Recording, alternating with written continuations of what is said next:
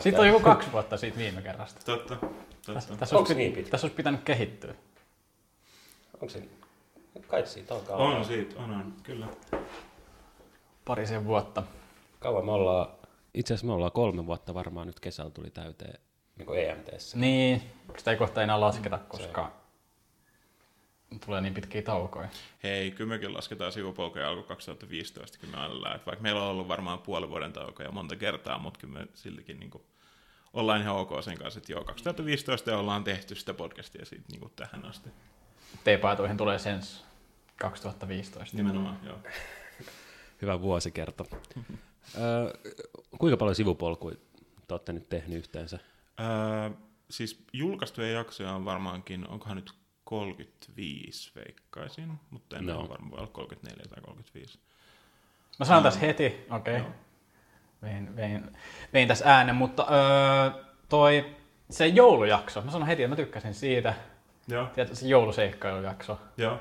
missä te, mä en, tiedä, mä en ihan tarkalleen muista, menit johonkin kauppaan, te, oliko te- teit neljä siellä, Meitä oli neljä, joo. neljä, pari ihmistä meni shoppailemaan ostaa jotain lanttuja, mä en tiedä jotain joululanttuja ja Jep. sitten pari, pari teistä oli kahvilla samaan aikaan äänittämään. Sitten se niin kuin, leikkasi aina vähän väliin toiselle puolelle. Jep. Se oli kyllä siisti jakso. Se oli, se oli, se oli kun, en mä tiedä, podcast tämmöisen edelläkävijä hommaa. Niin.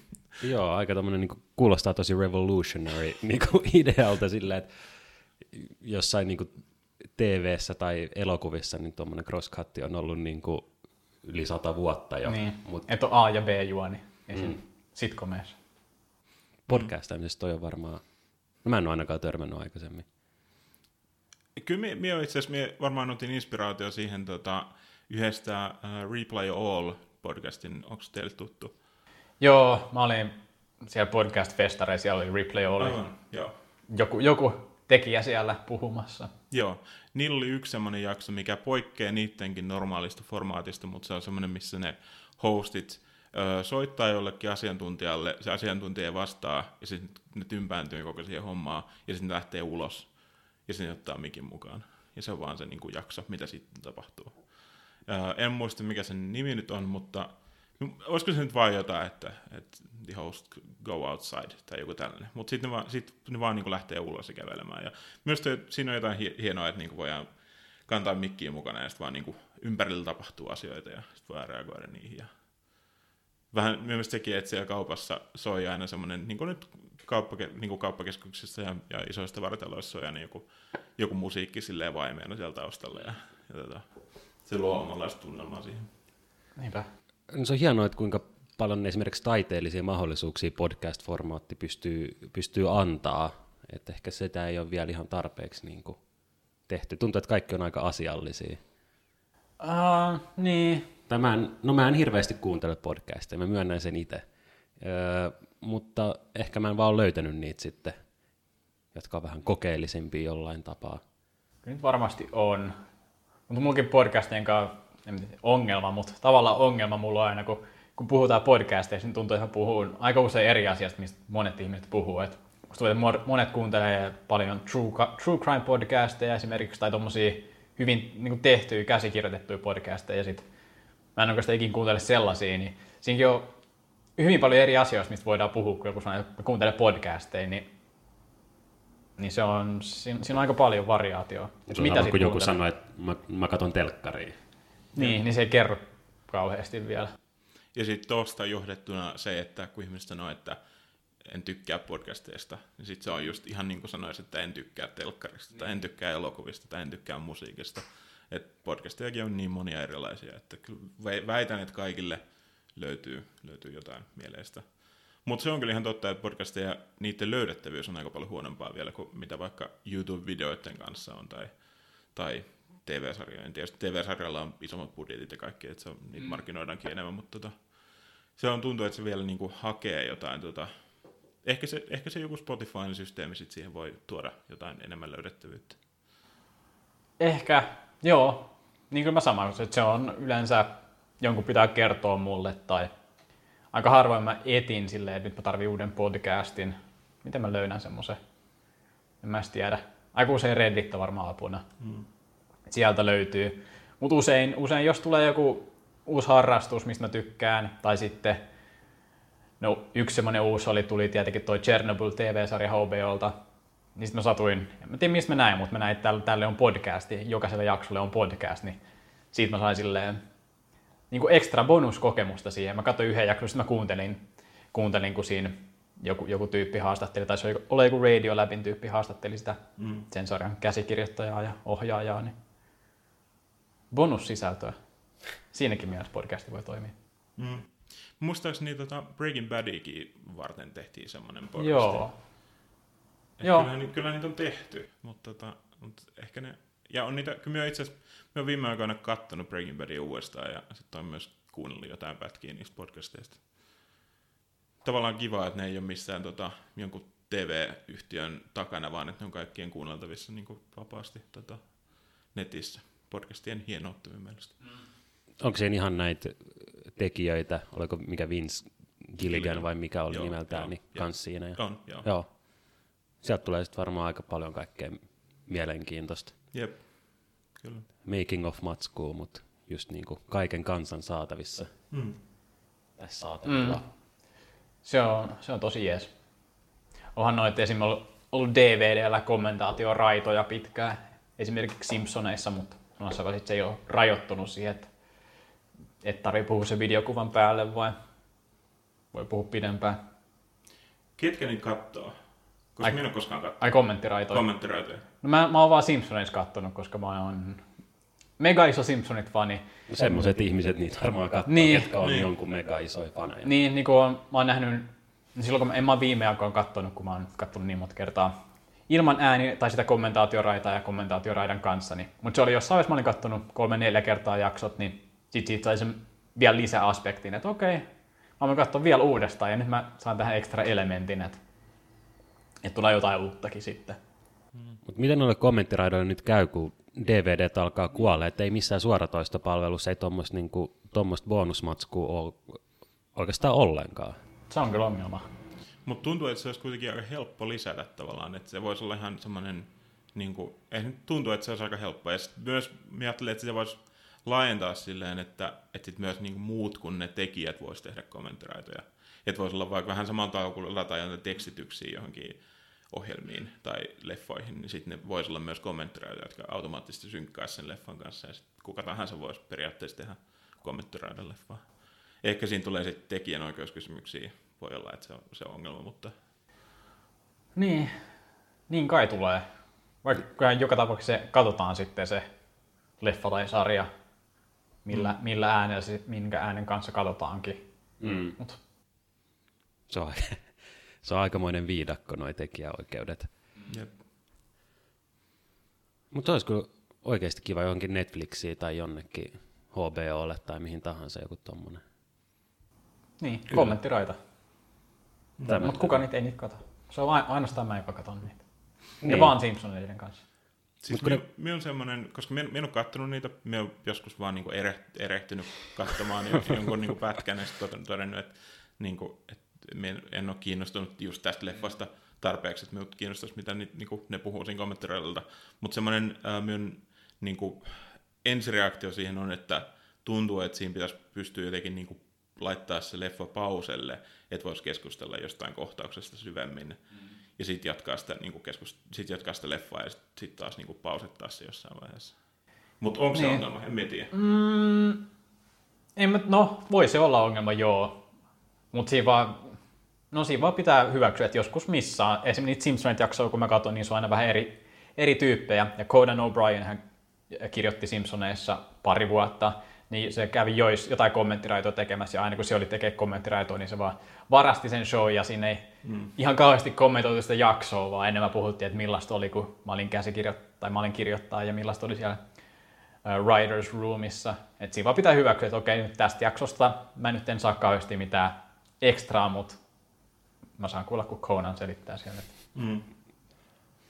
Mikä on vähintään yhtä, niin. yhtä viihdyttävää. Niin, niin no.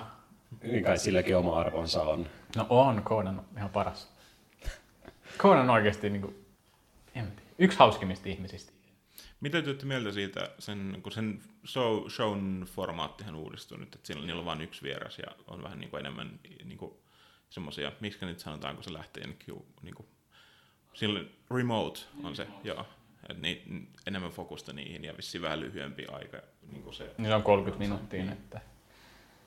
No en, en, mä, en mä ole kattonut sitä uutta hmm. showta, mutta mä kyllä, kyllä mä katson usein YouTubesta noin.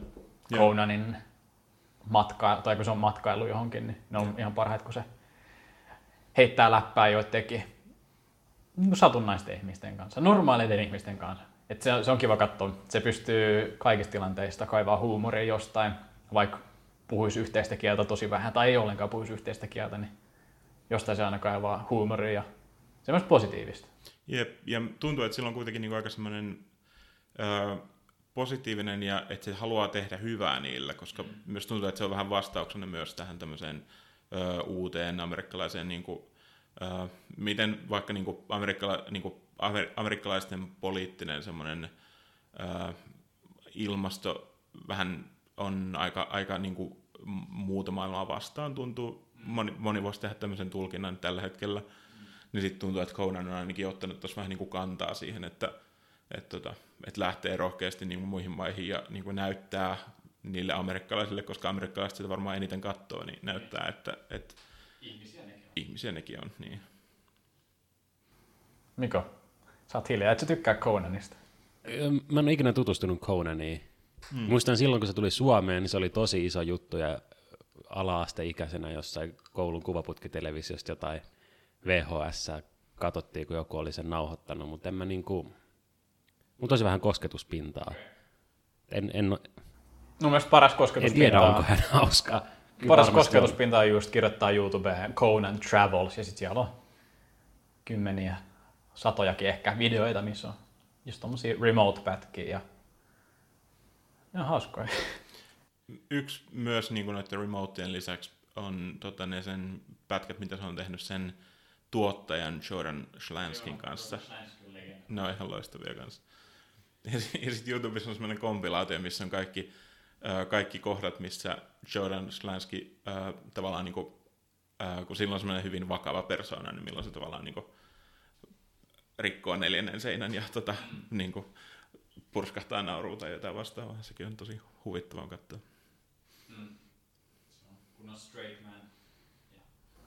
Harvoin rikkoo sitä ha- hahmoa, vai onko se hahmo? Sitäkin aina voi miettiä siinä, että esittääkö se vai onko se oikeasti vaan.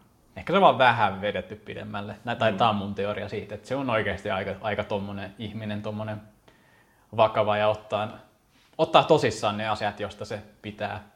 Hmm. Kyllähän se jostain varmaan se vitsi on lähtenyt, mistä ne on keksinyt, että hei tämmöistä pitää kuvata. Niin sitten tavallaan sitä on vaan niinku korostettu. Mm.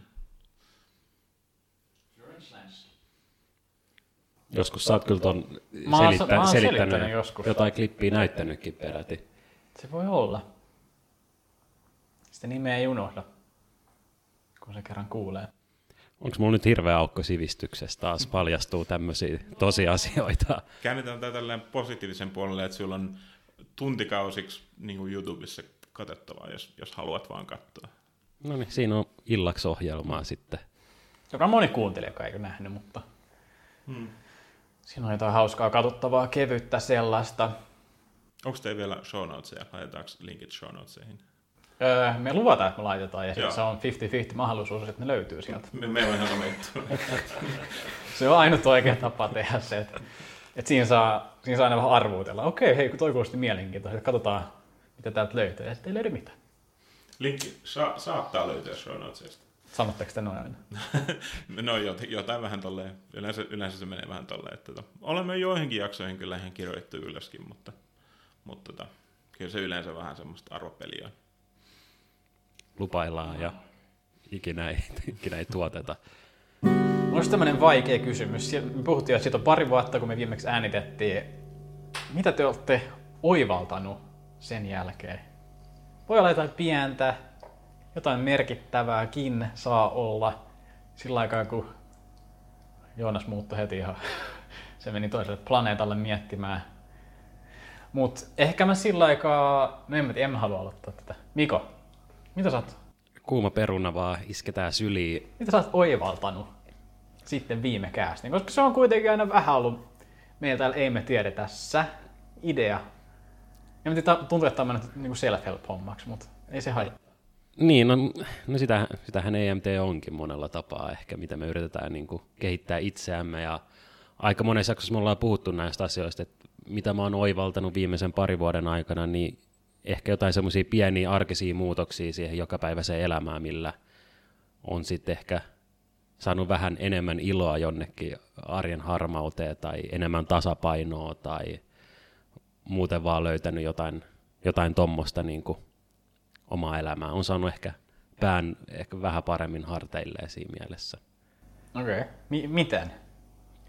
No mitä tahansa, mistä me ollaan puhuttu, kukkien kastelua tai satunnaista meditointia, joka nyt on aika satunnaista mulla ollut edelleen. Öö, en mä tiedä, nyt mä en ole kesällä ei ole tarvinnut miettiä niitä, että miten selvii niin kuin talven pimeydestä ja Aa, kylmyydestä. Se, eikö se ole hyvä? On, on. Jos ei tarvi miettiä. Mutta ei mitään semmoista varmaan yhtä semmoista mullistavaa asiaa, mutta paljon, paljon pieniä oivalluksia ja tuntuu, että paris vuodessa on mennyt eteenpäin ihmisenä. Joo, kuka ottaa seuraavaksi perunan hyppysiinsä? No kyllä minä vaan vaikuttaa. Tämä oli ensimmäinen, mikä minulle tuli mieleen. Tämä ei välttämättä ole paras, mikä on varmaan tullut enemmänkin oivalluksia. Ja, mutta mut tämä on siis, ja me varmaankaan osaa selittää tätä kunnolla, mutta ehkä se voisi niin kuin, luonnehtia niin, että, että nykyään mie tiedän, että minun pitää kommunikoida paremmin, että mitä minä haluan niin kuin, muilta ihmisiltä. Siis silleen sanoa, että mitä mie, mistä minä tykkään, mistä minä en tykkää, ja ilmaista se asia. Ja, si, se, ja myös hyväksyä se itse. Ja se minä olen kokenut ainakin, että siitä on ollut minun elämässä, niin kuin, että se on tuonut minulle lisää onnellisuutta.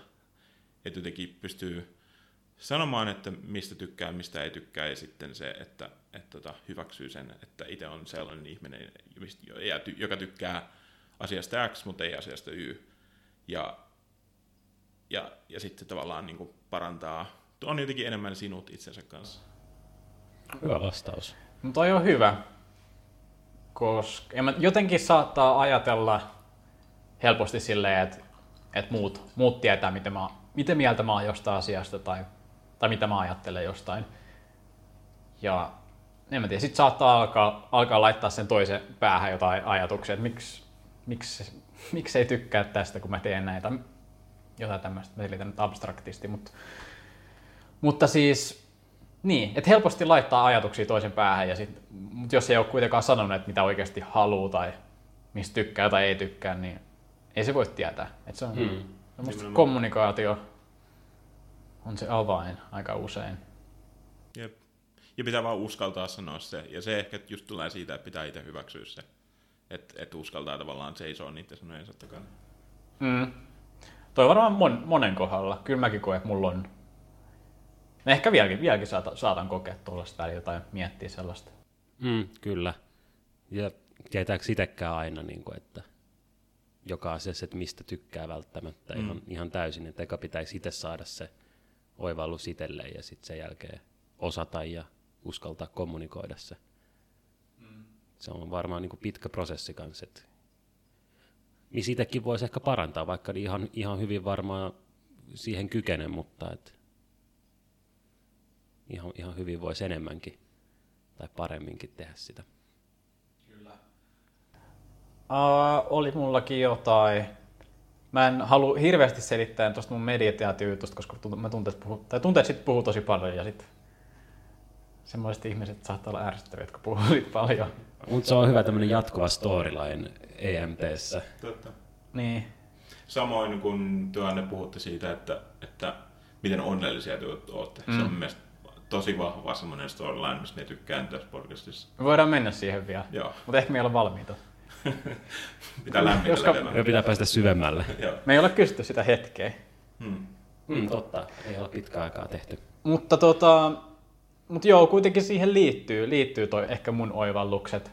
Tiedät, ain, ainakin jollain tapaa aina vähän siihen mindfulness koko siihen storylineen. Että semmoista, että mitä, mikäkään olisi yksi hyvä.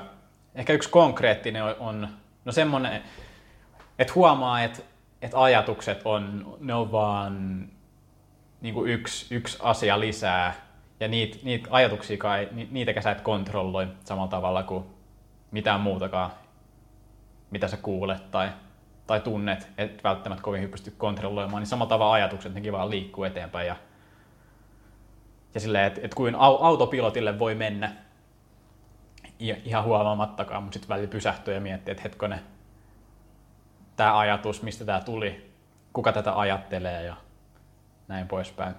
Sitten yksi, yksi toinen hyvä on, on semmoinen, jota mä, jota mä huomaan tekeväni joskus, on silleen, että kelailee keskusteluja öö, niin kuin moneen kertaan läpi sen jälkeen, kun on käynyt ne. Niin nykyään mä koitan niin kuin vetää siihen niin kuin tosi rajut viivat, että mä, jos mä huomaan, että mä mietin jotain keskustelua, että mitä mä olisin, voin, olisin voinut sanoa paremmin tai, tai miksi mä sanoin noin, jotain tommosia, tai miksi se sanoi mulle noin, ihan mitä vaan tommosia keskustelun kelaamisia, niin ne on todella turhia ainakin 90, 90 prosenttia ajasta. Ihan turhaa kelailla keskustelua. Ne on käyty läpi, sä voi vaikuttaa niihin, että eteenpäin pitää mennä. Ja niin, et se, ne on semmoisia luuppeja, mihin mä oon joskus jäänyt kiinni, ja nyt mä koitan katkaista sen luupin heti, kun mä huomaan, että... Onko ne turhia siinä mielessä, että sä et enää voi muuttaa sitä keskustelua, mutta et ehkä siinä on jotain keskustelutaitoja tai vastaavia, jota sä pystyisit sit ehkä hyödyntämään niin tulevissa keskusteluissa? Niin, no ei, ei se tietenkään niin mustavalkoista ole. Toki se voit silleen ehkä hyvinkin miettiä joskus analyyttisesti, mutta usein se on vaan semmoista aivotonta kelailua ja, ja turhaa semmoista ehkä itsensä ruoskimista ja sellaista, joka ei ole varmaan ollenkaan rakentavaa. Ehkä, kyllä sä voit ehkä miettiä sillä, jos sä oikeasti istut alas ja koetat miettiä, mutta, mutta yleensä se on vain semmoista kelailua. Mm, semmoinen luuppaaminen ei kyllä varmaan ehkä kovin hyvästä ole sitten. Niin. Joka keskustelu ja yön pimeinä tunteina niin. piirrellään seinille jotain niin kuin viivoja ja johtopäätöksiä. Niin ehkä tossakin on hyvä tehdä ero just sen semmoisen niin aktiivisen että ottaa vaikka tovin jonkun keskustelun jälkeen, jos siitä jäi vaikka vähän niin epämääräinen fiilis, mm. niin ottaa miettiä, että mitä, niin kuin, mitä siinä tapahtui ja mitä olisi ehkä voinut tehdä paremmin. Ja sitten tavallaan ero sen ja sitten sen välillä, että vaan niin kuin, silleen tahtomattaan vaan niin kuin pyörittelee niitä ajatuksia mielestä. Mitä minä ainakin teen kyllä niin kuin, niin kuin jatkuvasti melkein, että tunnistan tuon ajatuksen kyllä. Joo, se on, se on, se on yksi sellainen konkreettinen, jota mä oon miettinyt viime aikoina. Oivallettu on. Joo, kyllä. uh, no toinen asia on, no äh, en mä tiedä. Tuntuuhan sulta puhua tämmöistä kehittämisjutuista. Mutta kirjojen lukeminen, se on ollut tässä nyt viimeiset puolitoista vuotta, että sitä mä alkoin te- tekemään silleen no, tarkoituksella, tarkoituksella luin ja tolleen. Ja se on, mun se on aina, se ei ole melkein ikinä huono asia jälkikäteen, kun miettii, että mä luin tämän kirjan, niin ei se ikinä harmita, että on lukenut jonkun kirjan, vaikka se olisi paras kirja, jonka ikinä lukenutkaan, mutta... Ja se on jotenkin, ja sit se on myös semmoinen hyväksyttävä harrastaja, se on semmoinen tosi hyvä juttu. Mä luin. Hmm. No, kaikki ei sitä tee. Yllättävän harva jopa meidän ikäisistä niin kuin lukee säännöllisesti. Sen mä huomannut, että se on tosi yllättävää. Että jos tapaa jonkun uuden ihmisen, niin kovin hyvä puheenaiheen niin kuin, tai semmoinen niin aloitus sille keskustelulle ei ole, että mitä sä oot lukenut viime aikoina, koska aika usein se vastaus on, että en mä lue. Mm. Oletteko te huomannut tällaista? Joo, kyllä, mutta myös niin itse huomaan syyllistyväni siihen, että en lue. Että minulla menee niin kuin, saattaa mennä monia kuukausia silleen, että en ota kirjaa käteen koskaan, mutta sitten, mutta sitten taas sit, kun otan kirjan käteen, niin sitten tajuan, että tämähän on kivaa ja tämä on tässä niin kuin, oppii paljon. Ja sitten sit taas tulee semmoinen luku, niin kuin, buumi, ja sitten mm. sit se kestää puoli vuotta, ja sitten taas tulee pari kuukauden tauko. Okay. Munkin se on aika kausittaista kyllä, pakko myöntää. Niin. No, mulla on se Mä vähän silleen, koska mä en, mä en ikin melkein saa sitä hyvää, semmoista hyvää lukuvaihetta, että mä lukisin. Mä, mä tiedän, että jotkut lukee välillä ne aloittaa jonkun kirjan ja lukee sen muutamassa päivässä, mutta mä en oikein ikinä saa semmoista vaihetta, että mä lukisin en mä tiedä, yli 50 sivua päivässä, niin kuin ehkä muutaman kerran elämässä tehnyt niin. Että yleensä se on vähän semmoista pakottamista, että tänään mä luen 20 sivua, tai se on niin kuin tavoite. Ja se on hyvä, jos lainaa kirjastosta kirjan, niin sä tiedät, kuinka nopeasti sun pitää lukea se. Se sivun määrä jaetaan, jaetaan sillä lainausajalla, niin tietää, että okei, tänään pitää lukea ton verran. Mm. Kotiläksyä. Jos mä teen nyt, ja kaikki jos mä teen nyt sitä, niin sitten mä joudun niinku tosi monta sivua lukea silloin loppuun kohden. Voin kuuntelijoille kertoa, että täällä niin kuin lukuharrastus kyllä näkyy, koska täällä ei edes mikkejä saa pöydälle, koska ne pitää laittaa kirjapinojen päälle. Täällä on kirjoja joka puolella. Katsotaan, mitä meiltä löytyy täältä. Mun mikrofonin on tällä hetkellä öö, lukion psykologia ykkönen ja Opposite of Loneliness, Marina Kiikenin kirjoittama. Joo. Kerropa tästä. Se on hyvä esseekirja. En mä jaksa sitten enempää kertoa. 4 kautta 5 oli. Ja mikä, mikä tähti, tai montako tähteä tulee sitten lukion psykologian Luki, ykköskurssilla? Lukion psykologia ykköskurssi. Otavan ykköskurssin kirja. Hy, se oli hyvä. Kuvitukset, niissä olisi parantamisen varaa. Kuvat ei ollut kovin kivoja. 3 kautta 5. Se on kyllä kaikissa oppikirjoissa, että kun en mä niitä ikinä silloin lukioaikana lukenut, vaan katsoin niitä kuvia, niin niitä pitäisi kyllä parantaa. Totta. En tiedä, vaikuttaisiko sitten vaan, että sit ihmiset vielä vähemmän lukisi niitä ja vielä enemmän kattoisi kuvia, mutta mut se on aika se on aika yksinkertaista se kuvitus, mitä siellä on, tai royalty-free kuvia jostain vaan. Niin. Ja sitten vielä päällä semmoiset vesileimat, niin kuin joku, joku stock photo siinä lukee. Shutterstock. Katsotaan, mitä minun mikin alla on. Täällä on tota, uh, uh, Barry Lowerin uh, 30 Second Philosophies. Paljon tälle annetaan arvosanaksi? Uh, 3 kautta 5. Se on semmoinen kahvipöytäkirja. Hmm. Turvallinen 3 kautta 5. Ja toisena täällä on Jussi Valtosen He eivät tiedä, mitä tekevät. No sitä mä en ole lukenut vielä. Mä oon ehkä joku sata sivua sisässä ja tiedä, se... Sä tykkäsit siitä Joonas, eikö se niin ollut? Ja mä... Joo. Se tuntui aika synkältä, se, se vähän masens mua, niin mä lopetin sen jossain vaiheessa. No, ikävä Mutta ehkä, no en mä sano, että mä en palaisi siihen. Se on Sy- syksyllä on ehkä parempi. Syksyllä. Noihin. Jep. Mutta täytyy sanoa, ehkä se, äh, mien, tästä on pari vuotta, kun mies luin, mutta ei siitä ainakaan jäänyt masentava fiilis. Että ehkä voi olla, että siinä on masentava alku, en muista, mutta ehkä ei voi olla. Mutta minun mielestä se oli vaan hyvin jotenkin niin kuin, ö, elämän niin kuin makuinen kirja silleen, että se oli hyvin semmoinen niin kuin todellinen, että siinä oli onnellisia kohtia ja, ja masentavia kohtia ja tuntui jotenkin tosi, niin kuin, tosi rehelliseltä. Niin.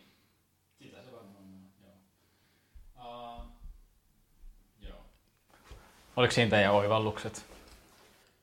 Hei, minä haluaisin vielä kysyä, että mitä te olette lukenut? No, ehkä sinun niin kuin Roopen lukemisia on tässä jo käyty, mutta Miko, mitä sinä olet lukenut viime aikoina?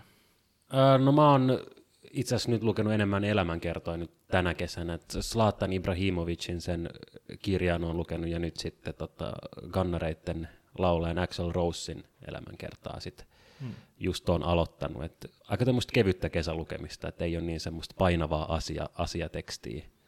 Hmm. ehkä, en tiedä, nyt on vaan tämmöinen tämmönen kausi ja vaiheet. Elämänkertoja.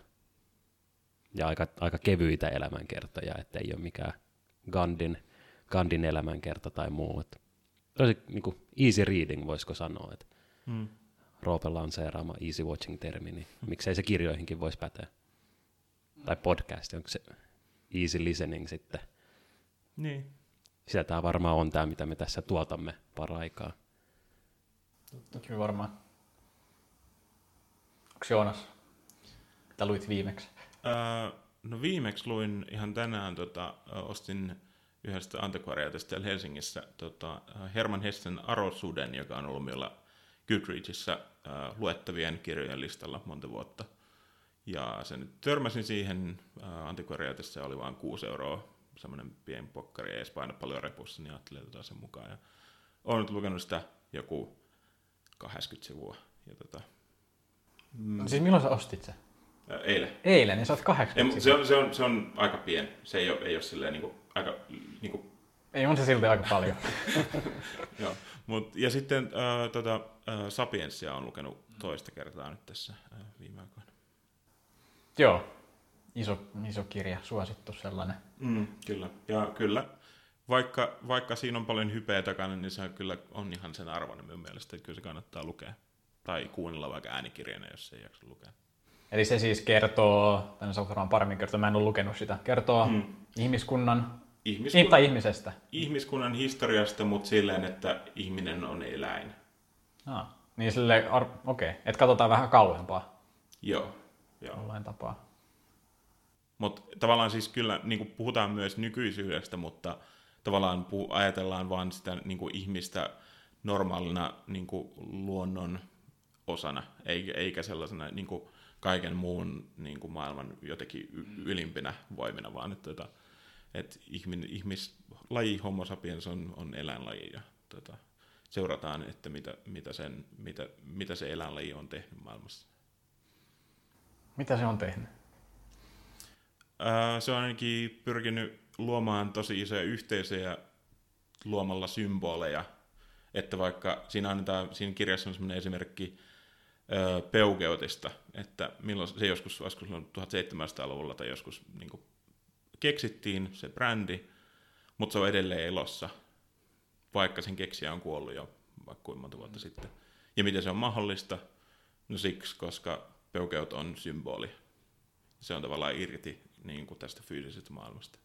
Ja se kirjan argumentti, sen Hararin kir- argumentti on se, että, että se on yksi asia, mikä on, mikä, minkä takia homo sapiens on, on niin kuin erottunut muista eläimistä aika paljon. Niin, ideat on voimakkaita. Hmm. Mitä, mitä Peugeot teki silloin? Tekikö ne jotain hevoskärryjä? Hyvä kysymys. En muista tarkkaan sitä tuota case studya siinä, mutta ää, No mitä, mitä te luulette, ne olisi voinut tehdä? niin, ehkä, ehkä jotain, jotain, tota, jotain logistiikkaan liittyviä juttuja. Joku, joku milloin on ollut tietty niin kuin näkyvyys ja valta varmaan jo siihen aikaan, että on, on pystynyt pitää brändin elossa noinkin pitkään. Niin. Sehän voi olla ihan mitä tahansa, kirjakustantamo tai Niin, Tai sitten onhan jotain- noita tommosia, jotka... haravoita maatiloille tai Ne ei ne ainakaan tehnyt haravoita. Peugeotin harava.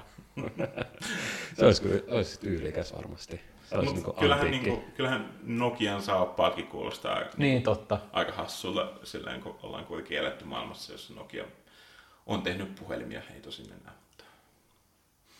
Okei. Okay. Mm, kyllä varmaan, jo, etenkin jos on niin kuin ulkomaalainen, niin tämä Nokian saapas voi olla aika semmoinen mielenkiintoinen tai autorenkaita tai mitä nyt tahansa. Että. Joo, Sapiens. Mä luin sitä, sit on se Homo Deus. Joo. Jatko-osa sille, joka sitten kertoo ihmisyyden tulevaisuudesta. Ainakin jollain tapaa. Mutta se mulla jäi kesken kyllä. Mm. Koska... En tiedä, se ei, mai, se ei oikein maistunut. Se ei oikein maistunut. Mm, osaat se yhtään sanoa, että minkä takia? Mä en oikein sitten vähän aikaa, kun se jäi kesken, mutta... En mä tiedä. Mä vaan jotenkin sano siellä se, niinku, fiilistä, tatsia siihen. En päässyt mm. oikein mukaan.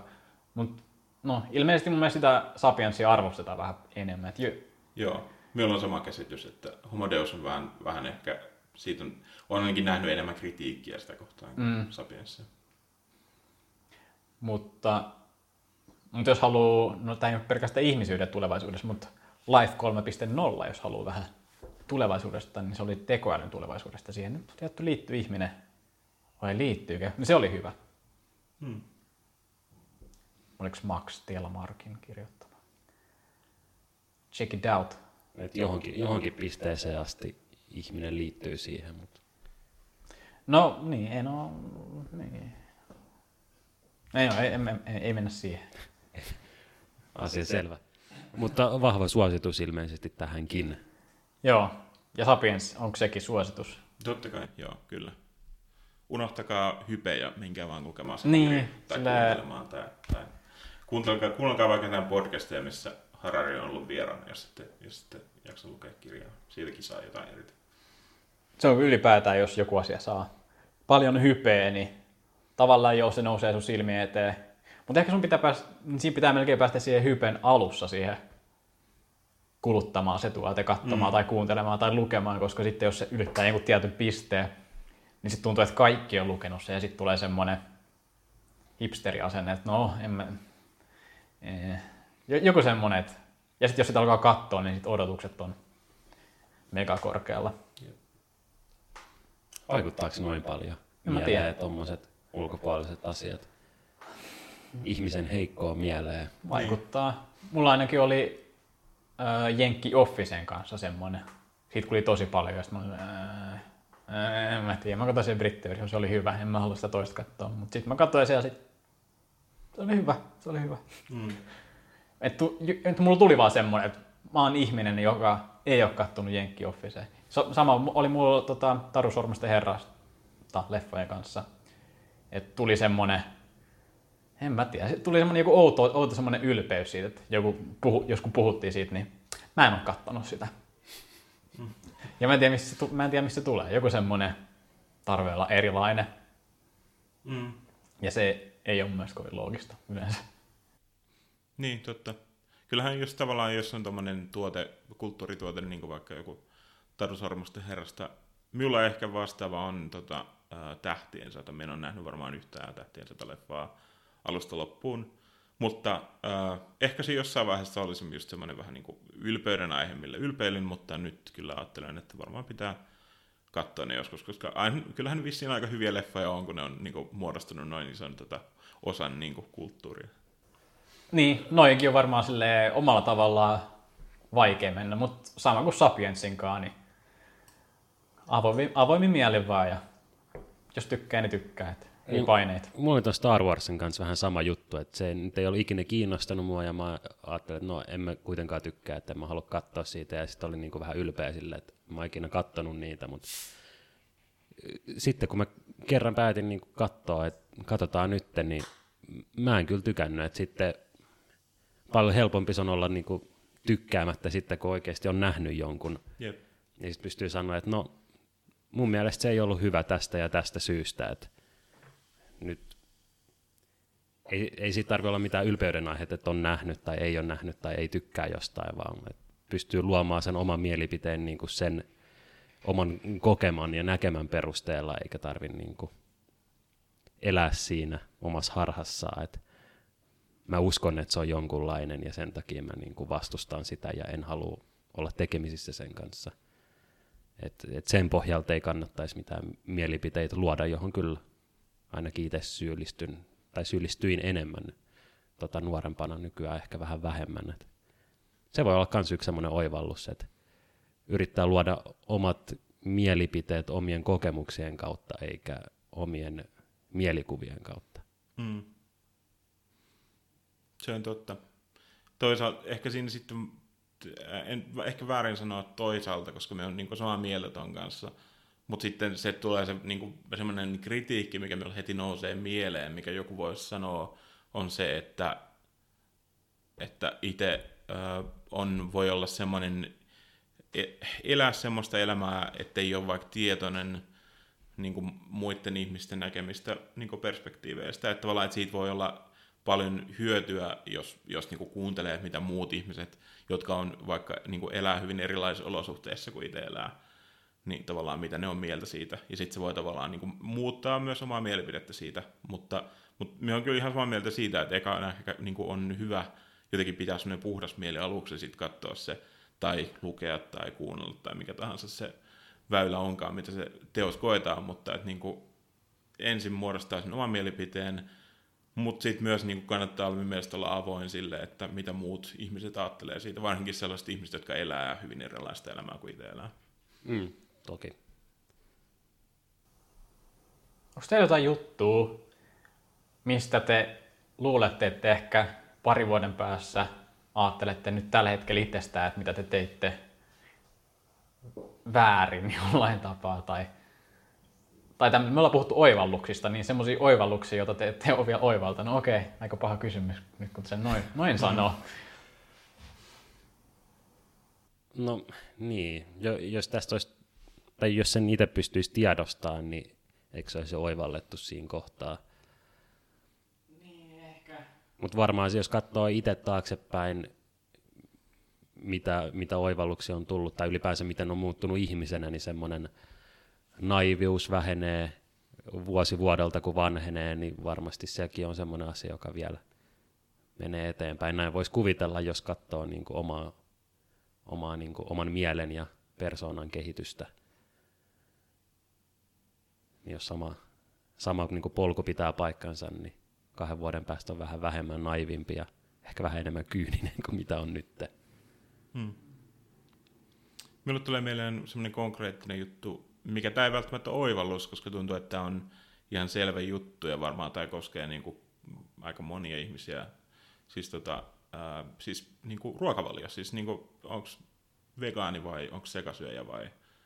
Et myös tuntuu, siis minä olen sekasyöjä vielä, mutta myös tuntuu, että yli kymmenen vuoden päästä voi olla aika vaikea perustella itselleen, että on sekasyöjä.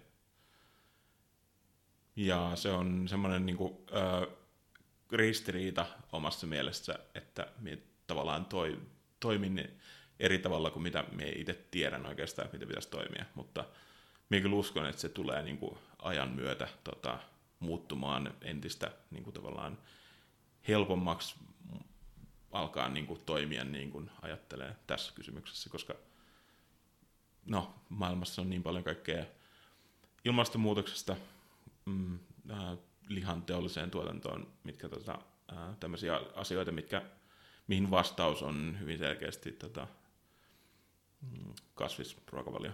Mm. Mm, ja toi on kyllä semmoinen asia, missä ei varmaan tarvitse mennä kovin montaakaan vuotta, niin alkaa olemaan niin kuin kaikille ihmisille alkaa kohdistua semmoinen paine, joka tulee niin kuin ympäröiviltä ihmisiltä ja yhteiskunnalta. Et se, niin kuin sanoit, tosi vaikeaksi varmasti muuttuu perustella itselle se, että et mit, tulee, tulee just painetta ulkopuolelta. Ja sama on joku lentomatkailu, että pystyykö enää kovin hyvin perustelemaan itselleen sen, että lähtee vaikka viikoksi jonnekin ulkomaille lentokoneella, koska siinä on niin hirveät ne ekologiset päästöt. Että mä haluan mennä uima-altaalle nyt, kun on se viikon, viikon loma, mikä mulle on suotu, mutta senkin kannattaa ehkä ja on pakko alkaa miettiä tulevaisuudessa, että onko se kovin perusteltavaa. Niin. Mä olisin ehkä joo sanonut saman kuin Joonas, tai sitä varmaan miet, mitä ehkä miettii, että mäkin olen sekasyöjä, mutta jos mennään X määrä vuosia eteenpäin, niin se saattaa olla yksi asia, jos mä katson itteeni taaksepäin ja on silleen, että hmm, jotain muutosta, mutta se nyt on jo siinä vaiheessa, että et koko ajan alkaa tiedostaa enemmän niitä, niitä realiteetteja, mutta joku kuitenkin on vielä semmoinen este sisällä tai mielessä, että et ei ole mitään suurempaa muutosta tehnyt. Mitä pieniä muutoksia joo, mutta ei ole mitään sitä viimeistä suurta loikkaa tehnyt. Hmm. Sekin on varmaan aika syvällä jossain, että mikä on opittu. Et vauvoille niin kuukautисillekin jo annetaan semmoista lihamakaroni mössöä vauvapurkista. Et, et kyllä niin kuin sekasyönti ja lihansyönti on semmoista, mitä niin kuin ihminen on tehnyt niin kuin ihan vauvasta asti. Niin se on, et varmaan se on niin, niin syvällä siellä sun tottumuksissa, että se vaikeuttaa sen lopettamista. Toisaalta äh, ehkä tässä toi just toi suuri loikka on semmoinen vähän niin kuin harha, mikä tekee tosta vaikeaa, koska kyllähän niin kuin kaikenlainen niin kuin, kasvien syömisen lisääminen ja lihan syömisen vähentäminen hyödyttää. Tavallaan että se, että on täysin vegaani, Milloin muuten täytyy tunnustaa, että minä en ole täysin perillä niistä termeistä, että mitä, mitä, mitä, mitä eroja on niin vegaanin ja kasvissyöjän ja vegetarista. No. Vega, niin, vegaani ei syö mitään eläinperäistä. Mm. Ei maitoa, ei juustoa, ei kananmunaa. Mm. Joo, ja kasvissyöjä sitten käyttää maitotuotteita esimerkiksi, Joo. mutta ei, ei syö lihaa. Joo. Niin, mutta toi on joo hyvä pointti, että ei, ei sitä ehkä tarvitse miettiä niin, tai on, toi kyllä joo, menee menee, menee niin kuin eri suuntaan kuin mun moni, moni elämän filosofia tällä hetkellä, että, jotka lähtee muun semmoisen, että mä teen vähän, koska se on helppo tehdä vähän. Se on helppo lukea 10 sivua päivässä. Tai se on, mulla oli joku toinenkin esimerkki. Mutta mut silleen, että et on helppo tehdä pikkujuttuja, kun jos miettii isoina, isoina asioina, niin se aina vaikeuttaa. Mutta että vaikka, että jos syö lihaa seitsemän päivää viikossa, niin syö viisi, niin ei se täydellistä ole, mutta on se paremmin. Niin, on se huomattavasti paremmin, ja, ja siis onhan se, tavallaan, että eihän sitä, eihän sitä kukaan, äh, tai niin kuin tyylin äh, ilmastonmuutos ei, ei seuraa sitä, että kuinka moni on täysin vegaani, niin. vaan että vaan et se on vaan se, että et kuinka paljon niin kuin, yht, y, niin kuin, jos summataan kaikki, kaikki tota, äh, kaikkien ihmisten ruokavaliot yhteen, niin sitten tavallaan se, että kuinka paljon kulutetaan lihaa. Mm. Sehän siinä merkitsee. Ja mullahan oli muutama vuosi sitten, mä aloitin just semmoisen niin hitaan muutoksen, että eka niin kuin luopu punaisesta lihasta ja sitten alkoi muutenkin vähentää niin kuin sen kalan ja kanankin tota, syönteä justiinsa, että ehkä, ehkä kerran pari viikossa ja ö, tämän Madventuresin tai Dogventuresin lihaton lokakuu, niin mulla on niin kuin se lokakuu on ollut mulla niin kuin ihan vegaanikuukausi nyt jo tämän kolme vuotta vai mitä se on ollut. Ja se, se vaalea lihakin, mitä mä syön, niin se on hävikkilihaa, jonka mä ostan, pystyn nostamaan työpaikalta. Et, et, no, tämäkin nyt, en tiedä mitä tostakin ajattelee itse ylipäänsä, mutta sitäkin perustelee itselle sillä, että roskiin heitetty liha on epäeettisempää kuin se niin kuin, Siis mitä siis, siis, eet, siis, se on eettisempää niin kuin, syödä sitä? Syödä, syödä lihaa, joka menisi muuten roskiin, kuin että sen heittäisi roski. Tai niin kuin silleen, että mulla olisi, toi, mulla olisi tyhmää, niin kuin, että jos jossain on ihmisiä, kenellä ei oikeasti ole ruokaa, ja sitten mä heitän sitä roskiin, niin mun mielestä se ruoan roskiin heittäminen on epäeettisempää kuin lihansyönti, vaikka lihansyöntikin on epäeettistä. Sitä kyllä yllättävän paljon näkee, kun mä oon nyt työpaikalla syönyt työpaikallani jossain ollut, niin, niin siihen aika paljon näkee, että ihmiset heittää ruokaa pois. Et se on kyllä hyvin jännää, miten huonosti osata arvioida, että paljon mä tuun syömään. Et. Hmm. No, onko se joku tämmöinen jossain niin itse Siis ottaa. ihan perus lounaspaikka, että jo itse hmm. otetaan. Se on kyllä tosi outoa, että sen takia, ettei sitten jaksaisi nousta ja hakea lisää tarvittaessa, niin pitää ottaa varmuuden vuoksi vähän liikaa siihen omalle lautaselle. Eikö tämä niin ihan tota, Mä muistan, että ala, alakoulussakin oli, oli joku semmoinen, tota, mikäköhän sen nimi oli, mutta se tavallaan se, mihin tuli kaikki biojäte sieltä tota, ruokalasta, mutta se oli semmoinen, että sinne ei, ei saisi heittää mitään. Että se tavallaan, että kaikki, se on jotenkin, siinä oli joku tämmöinen, että, että tota, se johtaa, tai se on jotenkin niin miinusta. En, en muista, mikä, mikä, se, mikä se siinä oli, mutta, mutta kuitenkin tämmöinen opetus, mutta, mutta ehkä sitä ei enää aikuisena mieti. Niin mihin se viiva vetää sitten, että jos sä oot täynnä ja sä et niinku enää tarvi sitä, sä et hyödy, että sä syöt enemmän jopa ehkä terveydellistä haittaa, jos se on epäterveellistä, ja sitten sä pakotat itse syömään sen niin kuin Niin, no se on, siinä, okei, se on siinä silleen, että okei, sillä kerralla virhe on jo tehty, mutta sitten kuinka, paljon, kuinka kauan sä oot syönyt, kuinka kauan sä oot syönyt, niin sun pitäisi osaa arvioida. Että niin si- siinä kohtaa, kun sä joudut tehdä tuon valinnan, että syödäkö vai heittää roskiin, niin silloin virhe on tehty aikoi sitten. Mutta sitten on myös sellaisia ruokia, mitkä on helppo ottaa tyyliin vaikka mukaan, niin kuin tähteet, esimerkiksi niin kuin vaikka pizza. Käytiin kavereiden kanssa eilen pizzalla, ja pizza jäi tähteeksi, mutta otettiin, otettiin mukaan, ja sitten itse asiassa annettiin, annettiin tota, ne tähteet ö, puistossa ö, heille viereiselle porukalle, jotka otti ne ilolla vastaan. No, Joo, no siis se, se olisi ihan ennen kuulumatonta, että pizzaa heittäisi joku roski. Sitä niin. EMT tuomitsee sen vahvasti.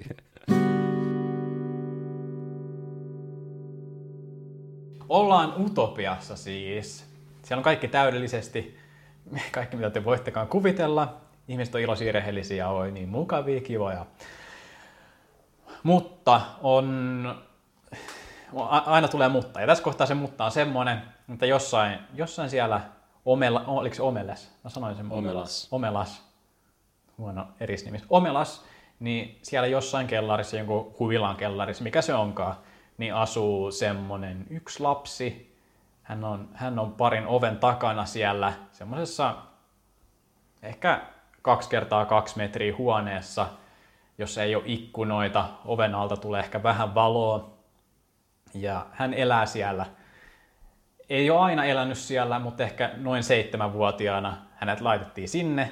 Siellä käydään kerran päivässä antaa sille jotain, jotain ruokaa, jotain, ei mitään kovin mairittelevaa ruokaa, että se on aika alikasvanut lapsi, ei mene, ei mene ihan super hyvin hänellä, tai se on, se on ikävää elämää. Ja välillä, välillä ne, jotka tulee käymään siellä, siellä yleensä käy kolme ihmistä kerran päivässä, niin, niin, niin välillä, välillä joutuu potkimaan sitä alas, että jos se jotain selittää liikaa. Ja, no alkuaikoina, kun se oli siellä, niin se selitteli ja valitteli paljon ja itki paljon, mutta se öö, pidemmän päälle ei ole enää niin paljon huutanut, että nykyään se vaan voi pertaa siellä, kun siellä tuolla käymään ja ei, ei näin niin kuin kauheasti, kauheasti valita, vaikka, vaikka ikävää onkin. Ja, ja niin, käytännössä, käytännössä tämä on tämä on tämä homman nimi, että siellä pitää olla se lapsi. Jos se lapsi otetaan pois sieltä, sieltä kellarihuoneesta, niin silloin tämä utopia häviää. Siinä jollain tapaa selitetään, mitä tapahtuu siinä tarinassa, mutta siis käytännössä, käytännössä se, se kaupunki menettää sen hohdon ja no siinä ei sanota, että mille tasolle se menee, meneekö se niin kuin huonommaksi kuin esimerkiksi meidän maailma vai mi, mitä sille tapahtuu, mutta käytännössä jos se lapsi otetaan pois sieltä, niin, niin huonommaksi menee. Kaikki tietää siitä lapsesta siellä kaupungissa ja, ja jotkut käy katsoa sitä yleensä noin 10-vuotiaana, sinne päästetään katsoa sitä, sitä lasta ja katsotaan, ja, ja usein, usein sieltä palataan, nämä lapset, kun käy katsomassa sitä kellarilasta, niin palaa, palaa tietenkin tosi huonomielisinä ja on mas, yleensä masentuneita mu, muutaman kuukauden, mutta sitten jossain vaiheessa ne vaan jollain tapaa hyväksyy sen ja jatkaa elämäänsä. Ja, no kaikki ei tee niin, ja ton tarinan nimihän oli The Ones Who Walk Away from Omelas, niin jotkut sitten kävelee sieltä pois ja siinä tämä kirjailija ei ole ihan oikein osaa sanoa, että minne ne menee. Se ei ole ihan selvillä, selvillä mihin ne menee, mutta ne lähtee oikeastaan silleen, jotkut lähtee katso, niin kuin käydessä katso, niin kuin kun on käynyt katsoa sitä lasta, niin lähtee sieltä ja ei palaa ja näin. Mutta mä sain ehkä ne pääpiirteet. Mä en ihan kertonut niin hienosti, kun siis tarinassa kerrotaan tietenkään. Mutta tuossa on pääpiirteet. Öö, Onko mitään ajatuksia, mitä tämä herättää? Tuohan kuulostaa niinku niiden omalta kultilta melkein, että et on asioita, joita lakastaa jonnekin maton alle ja niinku, silleen, että yritetään sulkea sit kaikki semmoinen ulkopuolelta tuleva tai jostain tuleva semmoinen negatiivinen ja altistetaan sit vaikka lapset just siihen niin kuin, siihen malliin, mikä siellä utopiassa on ja halutaan pitää. Mikä toi kuulostaa aika semmoiselta niin kuin aivopesulta melkein niihin lapsiin kohdistuvaa. Eikö toi aika verrannollinen johonkin mihin tahansa kulttiin sitten? Okei, okay. no Tämmöisiä. voidaan palaa siihen kohtaan. Entä Joonas, mitä ajatuksia? ainakin siis tunnistan tuon ajatuksen siitä, siis totta kai tässä heti alkaa niin miettiä ää, tämmöisiä yhtymäkohtia niin meidän maailmaan, meidän ei-utopistiseen maailmaan. Ää, ja heti siitä tulee mieleen se, että, että, että tavallaan just se, että, että, että selitellään sitä, että, että, kun, että, meillä, että, että meillä on asiat hyvin, niin jossain muualla täytyy olla asiat huonosti. Ja se tuntuu semmoiselta aika niin kuin, äh, helpolta selitykseltä monimutkaiseen ongelmaan. Ja tunnistan sitä, niin kuin, tuntuu, tunnistan kyllä niin kuin aika paljonkin yhteiskunnasta sitä semmoista, semmoista ajattelua. Mm. No, niin, no mitä siellä on oikein tehdä? Onko se oikein jatkaa sitä elämää siellä Omelasissa, joka ne on kaikki tosi onnellisia, se on tosi edistynyt yhteiskunta – ne on vapaita ihmisiä, ne, ne saa tehdä mitä haluaa, mutta kuitenkin kaikki tekee hyvin. Mutta sitten on toi yksi varjo siellä. Niin mitä siinä on oikein tehdä? Onko oikein elää siellä sitä elämää, todella hyvää elämää, vai pitäisikö se lapsi vapauttaa sieltä? Tai ehkä mä kysyn, jos, jos te olisitte siellä. Pitäisikö se lapsi vapauttaa vai olisitteko te semmoisia, jotka niin kuin the ones who walk away? Sitä ei kauheasti selitellä, ne vaan kävelee sieltä pois. Eikö se kolmas vaihtoehto ole sitten se, että vaan on siellä ja nauttii siitä elämästä? Niin, kyllä. Hmm. Mie varmaan kyllä kuuluisin siihen porukkaan, joka kävelee pois. Koska ei kuitenkaan sanota, että, että se missä minne kävellään olisi jotenkin niin kuin dystooppinen paikka. Mm. Se, se, voi, vaan, se voi olla parempi tai huonompi. Tai... Että siinä tavallaan vähän heitetään samalta alkoholikkoon, niin kuin, he, kun heitetään kuin vaikka, niin kuin, että mihin, mihin sattuu syntymään, mihin päin maailmaan sattuu syntymään. Mm. Mutta tavallaan se, siinähän tulee semmoinen ehkä ristiriita siinä, että, että, että voiko siellä paikassa olla onnellinen, jos tietää, että siellä tapahtuu jotain hirveätä. Niin, no mulla sanotaan, että voi, koska ne on. Koska mm. tämä, tämä ei ole, mitä kuvaillaan, tämä ei ole mikään semmoinen Brave New World-tyyppinen maailma, jossa kaikki tuntuu olevan hyvin ja ihmiset tuntee tosi hyvin, tuntee itsensä hyväksi ja niin saa, saa, saa hyvän olan tunnetta, mutta sitten mutta sitä ylläpidetään vain jollain lääkkeellä, jollakin blissillä tai mitä se onkaan. Mutta nämä on oikeasti onnellisia ihmisiä, iloisia ihmisiä. Mutta miten, kiinnostaisi, jos sitä lasta vaikka yrittäisi auttaa ja sitten tämä tulisi sit esiin tämä koko juttu ja pilaisi sen elämän siellä ää, ää, mikä, niin. ää, mikä juttu tulisi esiin? No siis tämä, niin että nyt kun sitä kuitenkin niin kuin pidetään piilossa sitä sal- synkkää salaisuutta, mikä se, yhteiskunnalla on. Se ei ole salaisuus. Kaikki tietää sen. Ja siis, Mut, ja mutta siitä ei puhuta. Ää, no, Vai? Kyllä sit, miksei sit voi puhua, mutta ei sit ole kovin mukava puhua tietenkään. Mikä se idea on pitää sitä lukittuna siellä? No muuten tämä utopia häviää. Niin. Minkälainen se maailman pointti että minkälainen se maailma olisi sitten sen jälkeen, kun se katoaa, että jos jotain tehtäisiin, niin sitten se katoaa se utopia, mutta tulisiko, eihän sitten mikään dystopia tulisi sen seurauksena. No ei, mutta se on, tällä hetkellä se on utopia. Kaikki on niin onnellisia kuin ne voi olla ja elämä on niin hyvin kuin se voi olla. Kaikille paitsi yhdelle. Niin. Ja tämä lapsi, no sitä mä en maininnut, tämä lapsi, se tietää mitä siellä ulkopuolella on. Se vietiin sinne jos jonkin ajan jälkeen, mitä se oli elänyt siellä.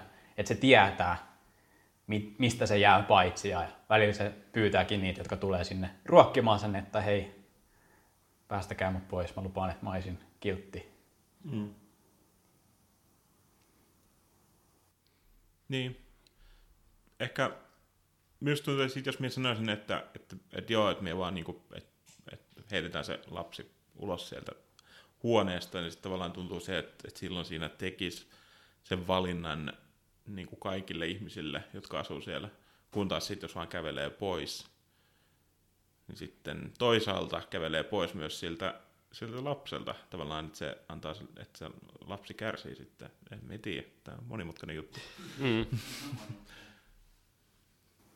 Öö, joo, niin se Joonas jo vähän veit vertauskuvia maailmaan, missä me eletään. Mm. Ja, ja, ja eikö kuitenkin niitä lapsia on aika paljon maailmassa, missä me eletään. Okei, ne, se ei ole ihan suoraan, suoraan katsottu, mutta on miljoonia lapsia, joilla asiat on melkoisen huonosti, todellakin huonosti voi olla. Jep. Mutta kyllähän me eletään sen kanssa. Mm. Ja niin. Ei tehdä sille, no en mä tiedä, ei tehdä sille mitä, no. Mutta siis kuitenkin, me tunnistetaan se fakta ja me jatketaan elämistä. Mutta eikö meidän tavoite kuitenkin yksilöinä ole pyrkii, ainakin mulla niin kuin sille yrittää auttaa rakentaa semmoista yhteiskuntaa, missä ei olisi tämmöistä tilannetta, missä ei olisi semmoisia lapsia, kenellä on huonot olot. Mm, no se olisi, et, se olisi kiva. Et mikä olisi sitten vastine tuolla Omelasissa sille, niin, no se on, jos se yhteiskunta ja sen yhteiskunnan ja sen kansan onnellisuus on noin hataralla pohjalla, että yksi lapsi jossain lukittuna johonkin, niin No mutta miten, en mä tiedä onko se niin hataralla pohjalla. Se on hyvin suoranais. Se on niinku, sen tietää, mistä se tulee, se onnellisuus. Mutta fakta on, että kaikki on, kaikki on kuitenkin tosi onnellisia. Mut sit, ja mistä, se, se tulee se onnellisuus? No ei, sitä ei kerrota. Se, se on osa tätä ajatusleikkiä. Ei, se, se, on, se on mitä se on, mutta näin se on. Ja sitten vaan, että onko se oikein. Ja, mm. niin. Vähän, Tässä... vähän just on aika tuttu, tuttuja tämmöisiä moraalisia ajatusleikkejä, että yhden, yhden kärsimys, että jos yksi kärsii, niin voiko niinku tuhannet tai sadat, mitä sadat tuhannet on kuitenkin tosi onnellisia, onko se ok. Kuitenkin se suhde on niin kuin melkoisen hyvä, jos vertaa maailmaa, missä me eletään. Niin en tiedä, se on mielenkiintoista. Se, on. Se, se ei ole helppoa, se ei ole helppoa kyllä. Mm. Ja tuossa tulee ja, joo, saat ihan kohta puhua. Mutta siis tulee myös se, ehkä meidän se, se, sekin esille, että empaattisuus on, se on vähän, se on tavallaan rikkinäinen. Rikkinäinen tunne ihmisillä, koska jos puhutaan yhdestä ihmisestä, ja varsinkin jos me annetaan sille nimi, kerrotaan siitä asioita, niin me annetaan tuntea sen puolesta paljon. Mutta sitten jos toisella puolella on tuhansia, jos me ei puhuta, me ei ehkä edes tykätä puhua niistä, niin me tunnetaan paljon enemmän sitä yhtä kohtaa, jos me tietää tosi paljon. Ja sitten me sanotaan, että me voidaan auttaa sitä, ja jos me voitaisiin auttaa vaikka kymmentä täältä, jos me ei tiedetä niin paljon, niin se on e, niin kuin e, empaattisuus, me koetaan enemmän empatiaa sitä yhtä, yhtä kohtaan.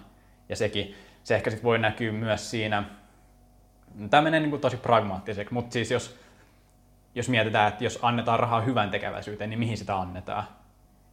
Että voi, et voi antaa johonkin, jossa se auttaa ehkä yhtä, mutta ehkä jos annetaan jotain malaria vastaista mm, lääkitystä vastaan, joka voi niinku, todennäköisesti pelastaa paljon enemmän henkiä, mutta se ei ehkä ole jotenkin, se ei ole niin kiinnostava. Se on, no en mä tiedä, mutta silleen me tehdään kuitenkin tämmöisiä päätöksiä ja mm. minkä perusteella me tehdään sitä aika usein empatia ja se voi olla rikki, jos me laitetaan vaakaan ne vaikka ihmishenget, mitä me voidaan pelastaa vaikka tuhannella eurolla. Totta.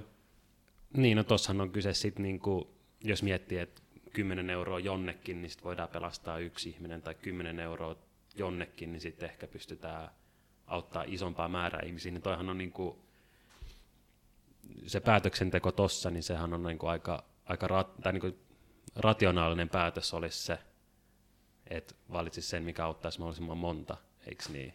Ja em, em, empaattinen päätös sitten, se, että auttaa sitä yhtä. Niin, että että on, onko se niin kuin empatia sit sinänsä rikkinäistä.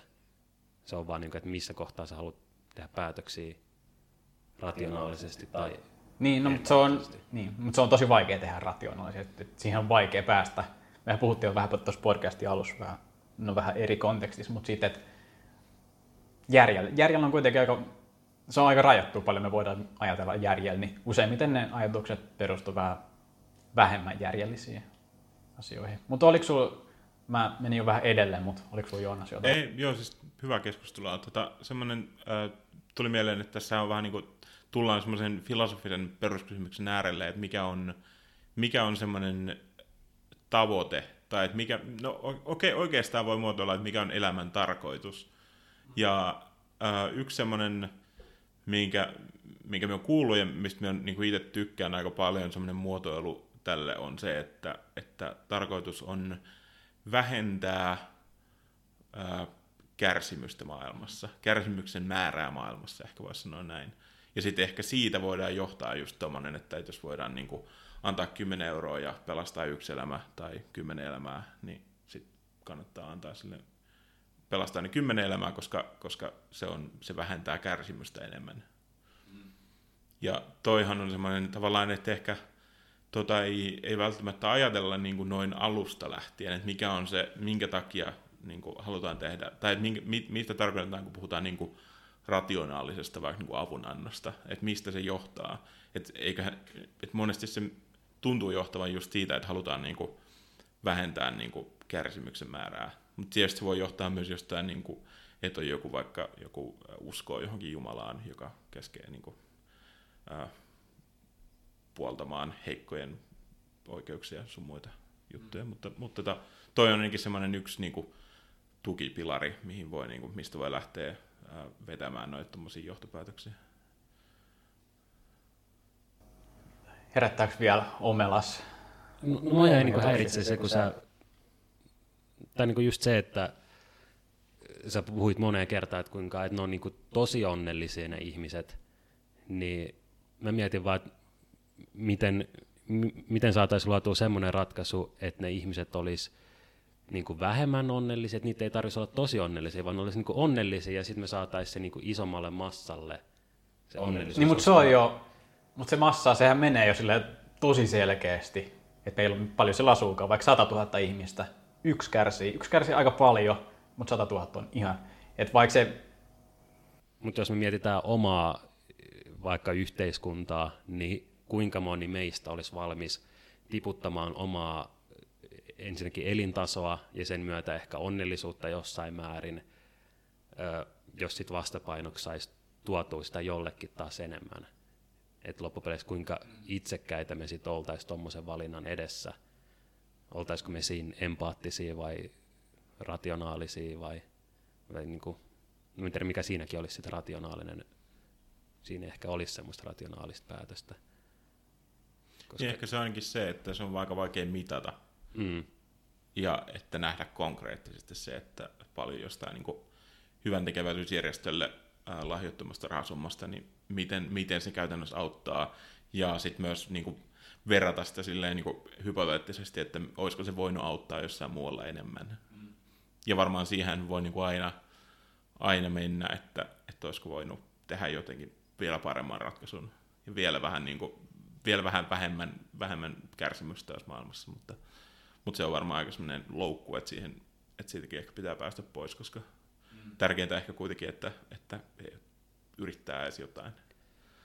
Niin, sekin voi olla aika huono, jos tuohon jää niin tuollaiseen luuppiin sitten, mistä puhuttiin kanssa siinä alussa, että jää miettiä, että mitä kaikkea voi tehdä tai teekö mä tarpeeksi ja mitä mä olisin voinut tehdä enemmän, että olisiko pitänyt ottaa Hesburgerissa se kasvisvaihtoehto, kun viimeksi kävin siellä tai muuta, niin se ei varmaan niin kuin sulla henkilökohtaisella tasolla se ei ole kovin tervettä miettiä tuommoisia asioita, että et siinä on kyllä sekin puoli, että se on tervettä miettiä, että miten sä pystyt niin kuin, tavallaan sivuuttaa ne ainakin niin kuin osaksi aikaa ja sitten keskittyy siihen omaan elämiseen ja sitten mm. saa siitä mahdollisimman paljon irti kanssa. No on noin vaikeita kysymyksiä kyllä. Niin. Et jatkuvasti ei voi miettiä kaikkien muiden hyvinvointia. Ei niin, mutta no tuossa tuli, mäkin kuulin tämän, tämän tarinan Sam Harrisin kautta, niin se puhuu siinä sen ohjelmassa, tämän, kun se puhuu tästä, niin kun Miku sanoi tuossa, että ei voi niin jatkuvasti miettiä sitä tai ei voi koko ajan miettiä. Mutta se, mut se puhuu se, miten se on koittanut taistella sitä vastaan, niin se on asettanut esimerkiksi semmoisen kuukau, kuukausittain lahjoitettavan summan, minkä se sitten, no se laittaa just malaria vastaiselle järjestölle, niin sitten se, sen tarvitsee tehdä se päätös vaan kerran, koska se on helppo tehdä kerran. Kerran sä mietit sille järkevästi, okei nyt mä haluan, mä haluan tehdä niin kuin jotain, ja sitten teet sen kerran, niin joudut tekemään sen päätöksen tosiaan vaan kertalleen. Eikä sun tarvii tosiaan sit jatkuvasti miettiä, että toi on, miten se on koittanut päästä yli tuosta no, empaattisuusongelmasta, mikä ongelma se onkaan, niin kuin tavallaan järjen kanssa. Mutta joo, Omelas, hmm. Joonas lähtee kävelee. Mitä sä teet, Niko? Tosi on tosi vaikea sanoa, mitä, mitä tuossa tekisi, jos, etenkin jos peilaa sitä yhteiskuntaa, että mikä, mikä, mikä noista maisin ehkä niin kuin sit omassa yhteiskunnassa, mutta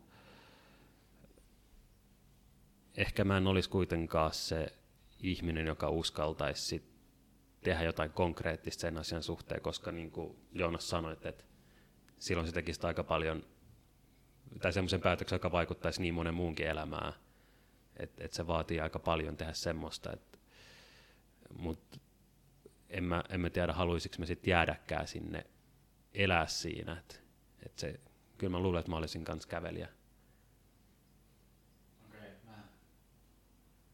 Mä en tiedä. No ehkä te osaatte päätellä siitä tavasta, millä mä oon puhunut. Mä, mä varmaan siis, mä varmaan jäisin sinne, jos nyt rehellisiä ollaan.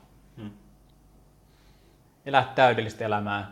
Siellä on se yksi juttu, joka on huono juttu. Väli mä ehkä mietin sitä, että mä oon silleen, harmi. Onneksi, on, Sucks on, to be- sucks to you. be you. Onneksi se on minä. Mutta toi, niin toikin on varmaan mitä monet ajattelee, että onneksi se on minä. Ja, niin. Olisi se kiva, jos se voisi jakaa sen tuskan niin kuin, tai sen kärsimyksen kaikille silleen vähän. Se olisi hyvä. Mm, se Niin olisi kuin se- mutta se ei ole Se mahdollista. olisi utopia. Niin, mutta se, ei, mutta se ei ollut mahdollinen tässä. Totta, niin kuin tasainen kärsimyksen taso kaikille. No periaatteessa joo. Toi on, siis minä, minä olen itse asiassa aikaisemmin ajatellut tätä, mutta toi on aika hyvä utopian määritelmä. Tietenkin kun se niin kuin, muotoilee tolleen kärsimyksen kautta, se kuulostaa ikävältä, mutta tavallaan, että jos se olisi tasaisesti kaikille ja mietitään, että paljon maailmassa on kärsimystä, niin ehkä se olisi ihan, ihan äh, niin kuin, että sen kanssa voisi elää. Mm, varmaan niin kuin tasa-arvoa sit oli se niin kuin ihmisoikeudesta tai onnellisuudesta tai mistä tahansa, mutta utopia on varmaan semmoinen, missä mis kaikki olisi niin kuin yhtä onnellisia ja samalla viivalla joka suhteessa. Olisiko semmoinen... Mutta sitten niin. Mutta tarvitaanko me? Tarvitaanko me se yksi kärsijä? Yksi huono juttu, mihin me voidaan verrata sit itteemme? Tajutaanko me sitten ilman sitä, että jos toi omelas, niin olisiko se sitten omelas ilman sitä yhtä esimerkiksi? No, mulla on tässä mikrofonilla olla myös lukion filosofian kirja, tai joku filosofian kirja ainakin. Tietämisen Niin, haasteet. olis- olisiko täällä vastauksia? Mahdollista, mutta me ei voida katsoa, kun se on tuon mikin alla. Mutta nämä on niitä nää on niitä kysymyksiä, mihin filosofiakin niin kuin tieteenalana perustuu aika paljon. Et meillä ei ole vastauksia mihinkään näistä kysymyksiä, me voidaan vaan päässämme pyöritellä niitä ja ahdistuu mahdollisesti. Lukusuositus, se, on, se oli tosi jees. Ja mua nyt mä alkoi kiinnostaa, kiinnostaa mitä, muita, mitä muuta toi kirjailija oli kirjoittanut. Joo, toi on tosi tunnettu kirjailija. En ole itse lukenut mitään siltä, mutta tota, kyllä niin kuin, on kuullut paljon, paljon, paljon hyvää. Jos ei muuta, niin todella ajatuksia herättävää tarinaa varmasti. Toi oli aika hyvä, hyvä nosto tähän näin. Tuommoinen no, ajatusleikki, sitähän filosofia on, mutta Mm. Ja toihan on tommonen, että monestihan sitten ihmiset öö, vähän niin kuin suivaantuu näistä ajatusleikeistä, koska ne tuntuu, että niissä ei ole, ne, ei ole, ne, ei ne ei käy järkeen, koska niissä on, niissä on, niin kuin, niihin on helppo puhkoa aukkoja, mutta se ajatusleikin pointti on se, että, että kuvitellaan tämmöinen tilanne mm. ja, ja sitten pyritään niin kuin tekemään, koska, koska silloin, silloin kun kuvitellaan semmoinen tilanne, niin silloin voidaan poistaa siitä monimutkaisuuksia, mitä siihen muuten liittyisi. Ja sitten se myös avaa, avaa erilaisia niin kuin, tapoja, ehkä uusia, uusia tapoja ajatella. Niin kuin nyt ainakin minulle tuli tämä just tämä, että tasainen kärsimys kaikille oli uusi, uusi ajatus, mikä tuli tästä ajatusleikistä. Sen, mm. sen myötä tul- tulleesta keskustelu, keskustelusta. niin tämäkin on aika antoisaa silleen, niin kuin, ettei pohdi yksinään tätä, vaan niin kuin keskustelee. Niin Jep. tästä kun yhdistelee kaikilta kolmelta ajatuksia, niin ihan mielenkiintoinen kokonaisuus varmaankin mm. kuunneltava ihan ulkopuolisellekin. Niin jos kiinnostava kuulla, mitä kuuntelijat ajattelee aiheesta. Saa laittaa toki, toki mielipiteitä. Nyt oli aika polttava aihe, herätyksiä tai ajatuksia herättävä aihe. Niin Joo, laittakaa sinne, missä me ollaan. Twitteri tai sähköpostikin on toiminna. Onko teillä sähköpostia? Meillä, meillä on sähköposti, mutta sinne ei tule muuta kuin spämmiä. tuleeko meille edes sitä? Ei varmaan edes sitä.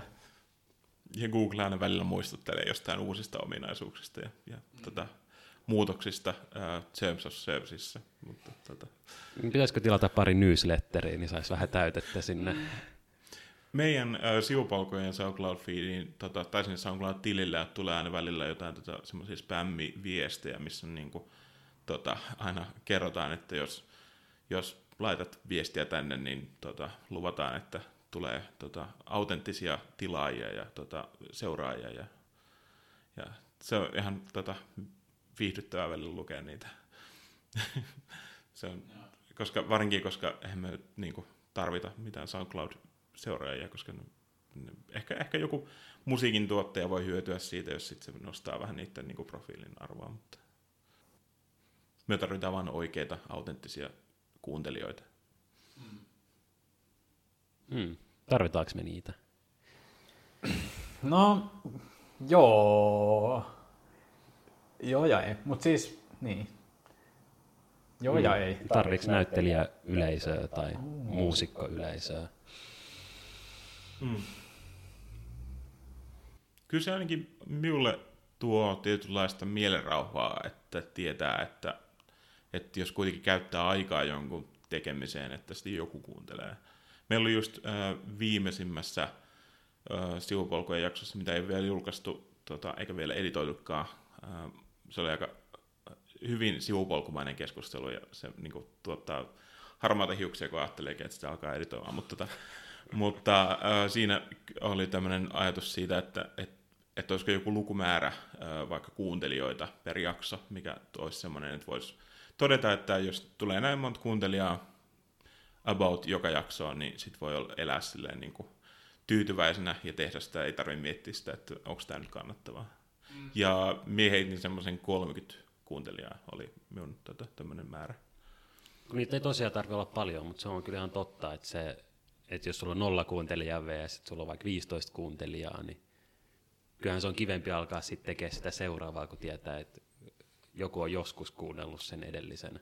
Jep. Et va- vaikka niinku itselle tekee, mutta se, että et joku muukin on, en mä tiedä, käyttänyt omaa vapaa-aikaansa siihen sun tuotokseen, niin kyllähän se tuo tiettyä fiilistä, hyvä, fiili, hyvä tunne tulee siitä kyllä. Kyllä. Mä sanoisin luokkahuoneellinen. Mm. Pari, jos on parikymmentä, niin toi on muutenkin kiva tapa miettiä välillä noita nettinumeroita, kun niitä on vaikea ymmärtää joskus. Niin jos joskus joku videokin on saanut tuhat katsojaa, niin miettii, että se on niin kuin koulusali. Totta. Ja aika iso sali vielä. Mm, enemmänkin.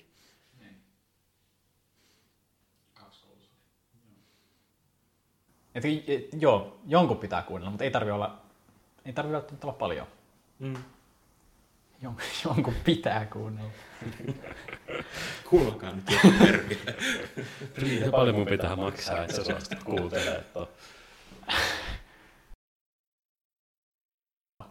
Uh, mä en tiedä, mulla, mulla on jotain tommosia, en mä tiedä, synkkiä aiheita vielä, mutta musta tuntuu, että me käytiin aika synkällä jo. Mm. Mik- Mikä teillä on olo? No ihan ok. Aika, no diipeissä käytiin, en tiedä oliko se synkkää, mutta aika diippiä vähintään. Joo, kärsimys, se on... mutta jos no se kuulostaa suomeksi aika pahalta.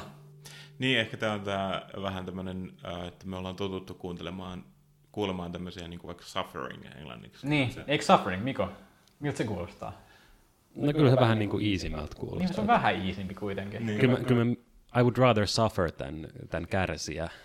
niin. Et kär, kärsimys kuulostaa aika, aika, aika kärsimykseltä. monesti, monesti minulla ainakin tulee, tota, jos sattuu käymään niin, että, että pelaa jotain jonkun pelin ö, suomennettua versiota, kun on pelannut sitä niin kuin englanninkielisenä. Tulee mieleen esimerkiksi ö, Bloodborne-peli, ö, ja siinä on tämmöisiä, niin kuin, ö, niitä on englanniksi niin kuin Blood Vial, tämmöisiä, ne on niin kuin käytännössä, ö, niillä hiilataan sitä hahmoa. Ja sitten ne on veripullo nimellä suomeksi. Kuulostaa heti ällöttävää. Nimenomaan. Ja se kyllä vähän jotenkin pikkasen niin häiritsee. kun sitä- Se on niin fiilen, Blood Vial. Joo, kyllä mä voisin tosta ottaa vähän. Mutta ehkä, se, ehkä siinä jotenkin pääsee ö, lähemmäs sitä, mitä, mitä, mistä oikeasti on kyse. Ja sitten se, sit se, jotenkin, se on jotenkin kosketeltavampaa. Ja sitten se, ehkä se tarkoituskin vähän ällöttää, mutta, mutta se vaan siihen ei ole tottunut.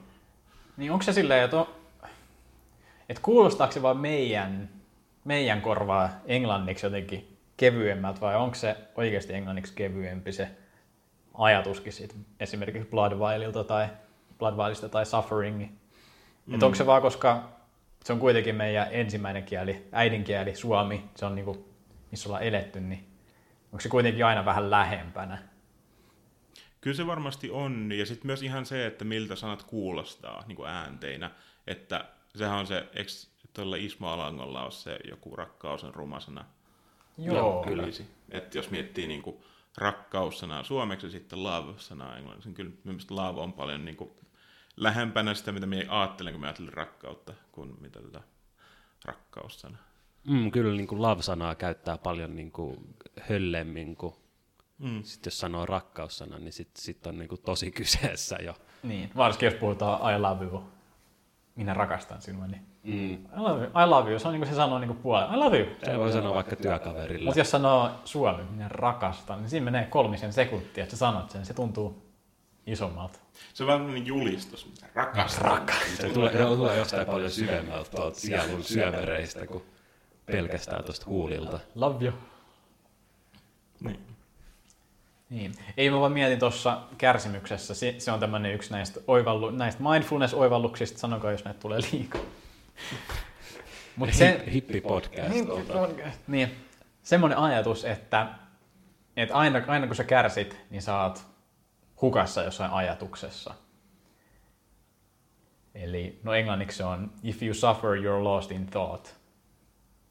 Että, että sekin, sekin on semmoista, mitä, mitä on itse koittanut miettiä vähän enemmän, että jos, jos kärsii, minkälaista kärsimystä se onkaan, niin se on hyvin usein menneen ajattelu tai tulevaisuudesta murehti, murehtia, murehtimista.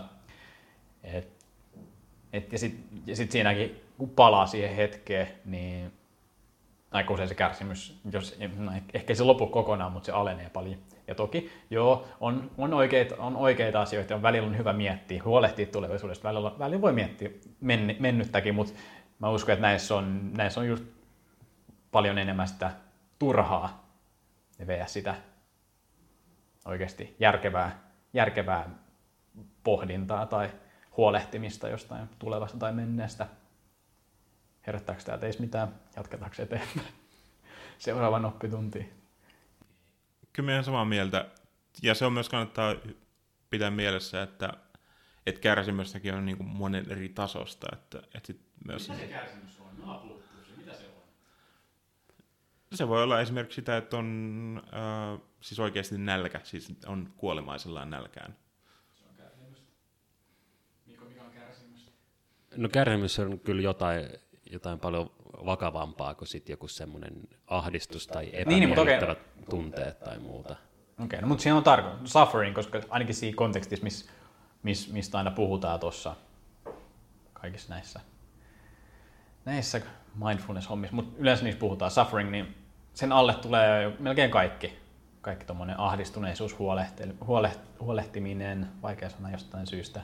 Mutta sitten tietty kaikki fyysisetkin, kipu, tietty sekin on kärsimystä.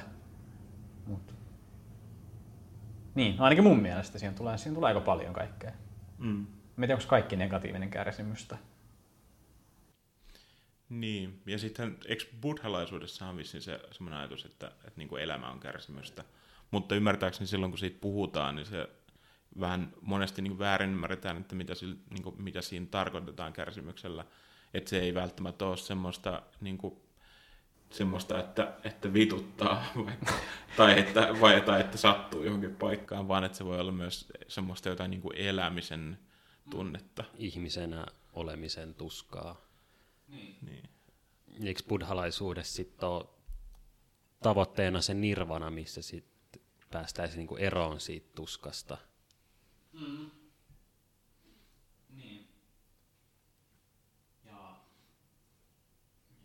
Nyt siitä tulee aika paljon semmoista. Mikä on pleasure suomeksi?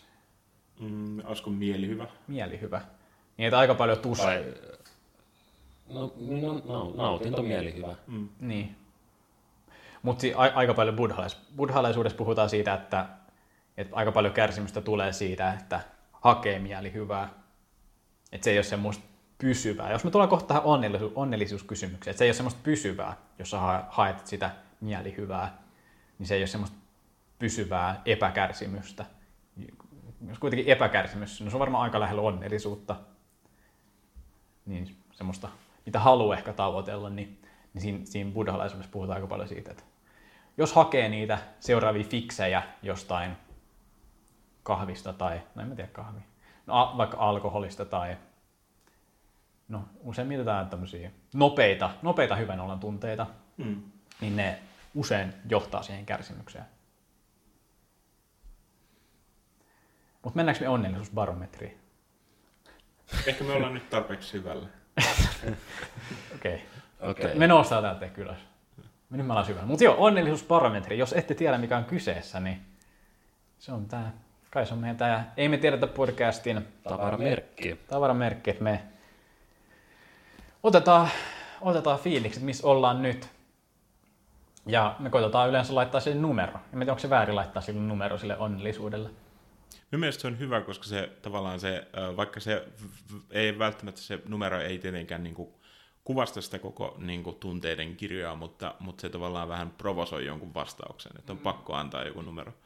Niin se, välttämättä sitä ei tarvitse ottaa silleen niin kuin vakavasti, mutta se voi ottaa silleen, että, että saada jonkunlainen reaktio ihmisestä ulos. Aika, aika harvoin sitä varmaan mietitään tai kysytään, että okei, tämänhetkinen tilanne elämässä.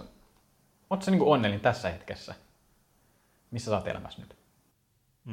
Niin tota on, jos on joskus käynyt jossain tota, niin kuin terapiasta tai psykologin luona, ja ne yleensä just vaikka antaa jonkun lapun, jos pitää sitten niin semmoinen esikyselylappu, ja sitten siinä on, pitäisi niin kuin antaa just niin kuin numeroarvosana, vaan monelle asialle oli se onnellisuus tai mikä tahansa, niin silloin oli niin kuin silleen, että ei, ei mikä numerojuttu, että en mä, en, ei tähän pysty antaa mitään numeroa, mutta nytkin on ehkä tajunnut se, että se on niin kuin joku semmoinen konkreettinen juttu, johon se sitten niin kuin pistät sun niin kuin, tai kiteytät jollain tapaa semmoisen mediaanin, voisiko näin sanoa.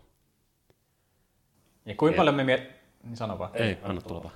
Kuinka paljon me mietitään, kun me kysytään numeroa tähän onnellisuusbarometriin, niin, tai mitä te miellätte se? Onko se, onko se niin enemmän tässä hetkessä vai otatteko te semmoisen ison, jotenkin semmoisen vertikaalisen siivun, mä mietin semmoista elämästä, mihin tulee kaikki osa-alueet ehkä.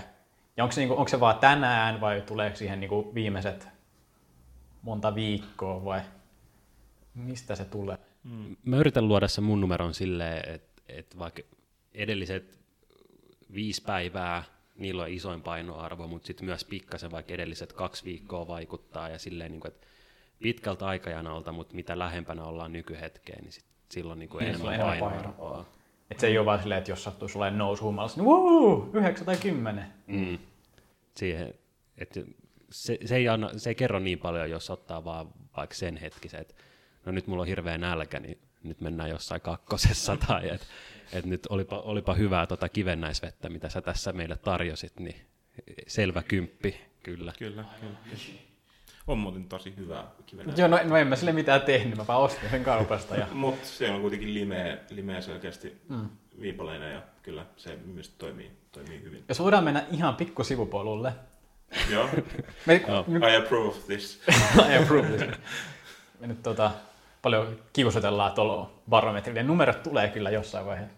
Mutta, mutta toi on yksi sellainen idea, jonka mä otin yhdeltä mun kaverilta, joka on asunut Itävallassa pitkä aikaa, hän, tai ainakin syntyi siellä, puhuu kuitenkin suomea ja on silleen suomalainen, kaksoiskansalaisuus. Mutta hän, hän kertoi tämmöisestä ideasta. Me oltiin, me oltiin mökillä ja no oli tyyli joku aamuyö ja sitten tämä mun kaveri laittoi, keitti kahvia ja no ei ollut oikein sopivia kuppeja, niin sit se laittoi oikeastaan semmoisia pikkulaseja, shottilaseihin niitä kahvishotteja ja sitten laittoi ne silleen nätisti tarjottimelle ja sitten meni tarjoilemaan niitä ihmisille, jotka no elettiin aamuyötä mökillä, että ne oli missä tiloissa olikaan, niin meni jakamaan niitä. Sitten siinä jossain vaiheessa sanoi mulle, että joskus se on silleen, joskus on enemmän siitä, tai että suomalaiset ei ymmärrä, että välillä se on enemmän siitä presentaatiosta ja siitä ideasta, kuin itse siitä, niin kuin esimerkiksi siinä tapauksessa kahvista. Niin toi oli semmoinen, jota mä en ollut kauheasti miettinyt. Välillä mä mietin ehkä liian käytännöllisesti asioita, että okei nyt mä tarviin tätä, niin ja mä en tarvitse tota asiaa tähän lisäksi. Mutta toi on ehkä mitä, no itse välillä on havahtunut miettiä, että ehkä jos mä tekisin tästä tosi kivan näköisen, ehkä se voisi, osa, voisi olla osa sitä kokemusta. Että ei ole pelkästään kivenäisvettä, vaan siellä on jääpaloja ja siellä on limeä. Et se on silleen, se, semmoinen pikku lisä. Jep, meillä oli just itse asiassa eilen puhetta tästä tota kaverin porukan kanssa. Ja minä suosittelen kaikille, tota, tiedätte sen, no ensinnäkin joo, siis limeä tai sitruunaa ja jääpalat, ne on aina hyvä lisä mihin tahansa niin juomaan. Ää, ja sitten tämä saattaa herättää ihmisessä kummastusta, kummastusta, mutta se ananas light limsa, Niin se ja sitruuna tai limepalat ja jäät. ei mitään muuta. Okei. Okay. Ja sitten tietysti sen pitää olla kylmää ja tietysti mm-hmm. lasit millään silleen, että, se on niinku, että siinä on ollut jääpalat vähän aikaa. Ja se on niinku viileä kylmä drinkki, mutta, mutta ei mitään alkoholia, ei, ei mitään, no bullshit. ja, mutta se on tosi halpa, tosi hyvä semmoinen niinku juoma, varsinkin niinku kesä, kesällä. Ja, tota, ja mielestäni siinä on jotain hienoa, että vaikka se on kuitenkin eihän se, niin kuin, että jos sitä vaikka juo suoraan pullosta, niin ei se nyt oikein maistu kummaselta, mutta sitten kun se on niin kuin lasissa ja siinä on just jotain limeä ja jäätä, ja, niin se, on, se kyllä niin kuin nostaa sen uudelle tasolle. Uuteen potenssiin. Niin. Tuo on kyllä ihan hyvä pointti, että suomalaiset on varmaan aika semmoisia funktionaalisia, että, että ne ei ehkä mieti sitä niin paljon sitä ulossantia tai sitä ulkoista kauneutta. Että en mä, siis tää on vettä, vettä suoraan pullosta, mutta täyden kympin saa tarjoilu kyllä multa nyt. Kyllä. Kuka haluaa ottaa tästä sen perunan? Ei, ei tarvi mennä niin, No, no, mä- niin syvälle, kun ko- kokee mukavaksi. Mä voin tässä ensimmäisenä, no ei nyt uhrautua, mutta lähteä liikenteeseen. Öö, seitsemän puolella. Positiivisen puolella ollaan niin kuin reippaasti jopa, ollaan niin kuin kolme neljäsosaa maksimeista. Öö, jos sitä noin Eli, lähtee. tämä on siis y- yhdestä kymppiä. Yhdestä kymppiähän meillä Joo. on yleensä Joo. ollut. että Kouluarvosanat on liian vaikeita. Ö, joo, ö, nyt, nyt mä oon ollut lomalla, mulla on ollut enemmän vapaa-aikaa ja mä oon just käyttänyt, niin kuin siinä edellisessä EMT-jaksossa puhuttiin, niin oon, oon pystynyt käyttämään sitä loma-aikaa ö, siihen, että on tehnyt paljon asioita, mistä on tykännyt, oli se sitten käydä museoissa tai muutenkin on kirjoittanut paljon enemmän kuin mitä on vaikka edellisen puolen vuoden aikana kirjoittanut yhteensä ja tehnyt tämmöisiä asioita, mitkä tuottaa mulle mielihyvää ja mitä mä haluan tehdä ja mihin ei ehkä yleensä sitten ole ollut aikaa, niin sieltä on kyllä tullut aika hyvä onnellisuusboosti nyt kesäksi. Joo, minä itse asiassa mietin tätä ää, ja juttelin yhden kaverin kanssa tuossa ennen kuin tulin tänne. Ää, selitin sille tosiaan tämän idean, että meillä on tämmöinen onnellisuusbarometri. Ja, tota, ää, minä päädyin 7 kautta 10 on minun tota, arvosana. Ää, siis tietenkin tämä kesä ää, vaikuttaa positiivisesti. Tuossa oli heinäkuun alussa, oli ainakin Jyväskylässä oli tota, aika viileitä vissiin täälläkin. Vissiin koko Suomessa. Joo. Ja se kyllä huomasin, että se ää, vaikutti negatiivisesti. Nyt vähän häiritsee, että miten paljon niin kuin, lämpötilat ja tota, säät vaikuttaa mun onnellisuuteen, mutta tota, se kesä on aina kiva, kyllä, ja kesäsäät on kiva. Ja, tota, mutta sitten myös ihan niin kuin muuten minulla on siis silleen tyylin ihan tämmöinen perustavanlaatuinen juttu, kun että on toimeentulo turvattu seuraavaksi vuodeksi, mikä on aika jees niin kuin elämän kannalta. Se, ää, minulla on ollut paljon aikoja silleen, kun ei ole ollut turvattuna toimeentulo, että on ollut aina vähän silleen, niin kuin, että mistä, miten maksaa seuraavan kuun vuokran. Nyt ei ole elokuusta eteenpäin sellaista ongelmaa, ainakaan vähän aikaa, ja tota, se tuntuu aika kivalta. Ja tavallaan haluan tiedostaa sen, että, että semmoista huolta ei ole, että se ei ole pelkästään niin kuin se, että sitä ei ole, mutta voi myös tiedostaa, että sitä ei ole. Mm. Ja tota, mm, mutta sitten tietysti myös on myös niinku kaikenlaisia tota, ää, niinku huolenaiheitakin ja ää, ehkä tuntuu, että ää, on asioita elämässä, mitä haluaisin ää, parantaa. Ja ehkä se on vaan, minä tavallaan aika, aika hyväksynyt sen, että minä välttämättä koskaan tuu nousemaan onnellisuusparametrissa tyyliin kassia ylem, ylemmäs. Se tuntuu aika sellaiselta niin kuin, hyvältä minulle. Ja mm, ehkä on ihan tyytyväinen tähän 7 10 kyllä tällä hetkellä. Tuntuu, että se 90 tuolla skaalalla, niin se olisi niin kuin aika, aika hetkittäistä silleen, että, se, että pidemmällä aikavälillä on vaikea kuvitella, että se olisi mahdollista, ellei asuisi täällä Roopen utopioissa sitten. Mutta se on kyllä myös niinku ihmisen ongelma se. Tai tästä tuli vaan mieleen se, että, että aina, tai se just semmoinen perus, että ikinä ei, ei ole kuitenkaan tyytyväinen. Ja aina miettii seuraava juttu, että jos mulla olisi tämä, niin se olisi varmaan se olisi sekä 89. Että se on, niin, toi oli just hyvä pointti, että miten, miten niinku niille 90 pääsee edes. Onko se mahdollista? Ja tässäkin voi suomalaiset ehkä olla vähän sille konservatiivisempia, että mennään ihan sinne huippulukemiin ja sitten taas ehkä jossain toisissa kulttuureissa osattaisi ja uskallettaisi itse sanoa, että hei nyt mä oon tosi onnellinen. Mutta toisaalta me ollaan onnellisin kanssa. Mä en tiedä, oliko se, oliko se tolleen, kai siinä ainakin osa oli se, että miten itse raportoi sen onnellisuutensa. Mm, mm, kyllä. Kolmantena on vaikea, koska en mä tiedä. Mä sanoisin, että kun mä heitän varovaisen kasin, light to, mikä, mitä, mikä, soft, mikä? soft eight. Light, light, to, light to medium eight, joo. Ehkä kevyt kasi. Et, et, ei, ei, ole, ei olla mitenkään helposti kasissa, mutta no heitetään kasi. On jo huolenaiheita, mutta paljon on silleen hyvääkin just löytänyt silleen suhtautumisesta asioihin. Ja joo, mä heitän itteni kasiin. Et moni asia on tosi hyvin ja vähän on semmoista tulevaisuuden ajattelu, ajattelu että okei, en ole ihan varma, mutta jotain lupavia juttuja voi olla. Ja silleen toiveikas on. Ja joo, pidemmittä selittelyttä kasi. Mm.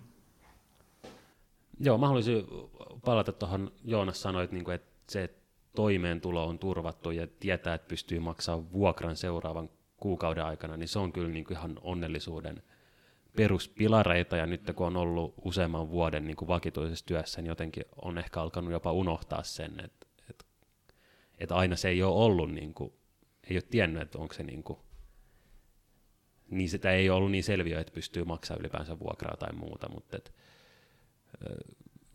hyvä muistutus myös mulle itselle, että, että se, on, se on kyllä iso osa onnellisuutta, että jotenkin on liian lähellä sitä ja on unohtanut sen, että aina se ei ole ollut itsellekään niin, niin varma juttu. Niin, se on. Aina välillä hyvä muistaa silleen, että, että mitkä ne on ne hyvät jutut ja et jo, mm, jostain mm. tulee niin semmoinen, voisiko sanoa lainausmerkeissä perusasia, se, että on ruokaa vaikka jääkaapissa, niin ei sitten ehkä niinku muista ottaa sitä onnellisuutta niistä semmoisista pikkuasioista. Niin. Mikä se on se, se kolmio, se perustarpeet kolmio. Niin. Tai ne tar- on, mikä, mikä se onkaan. No, mut se, mut se joku Maslown, Eiku, mikä, joku, joku tällainen hierarchy of niin. needs. Niin, hierarchy of needs. Joo, toi on se. Varmaan psykologian kirjasta jossain löytyisi. Siellä se jossain. Niin. Niin alhaalla on toki kattopään päällä ja ruokaa ja tällaista, että siitä se lähtee. Ja sitten siinä tulee seuraavalla tasolla jotain muita, muita lisäjuttuja, mutta siis toki jos on toimeentulo turvattu, niin sitten on ainakin se, se taso on. Perustukset on, on hyvällä pohjalla. Hmm.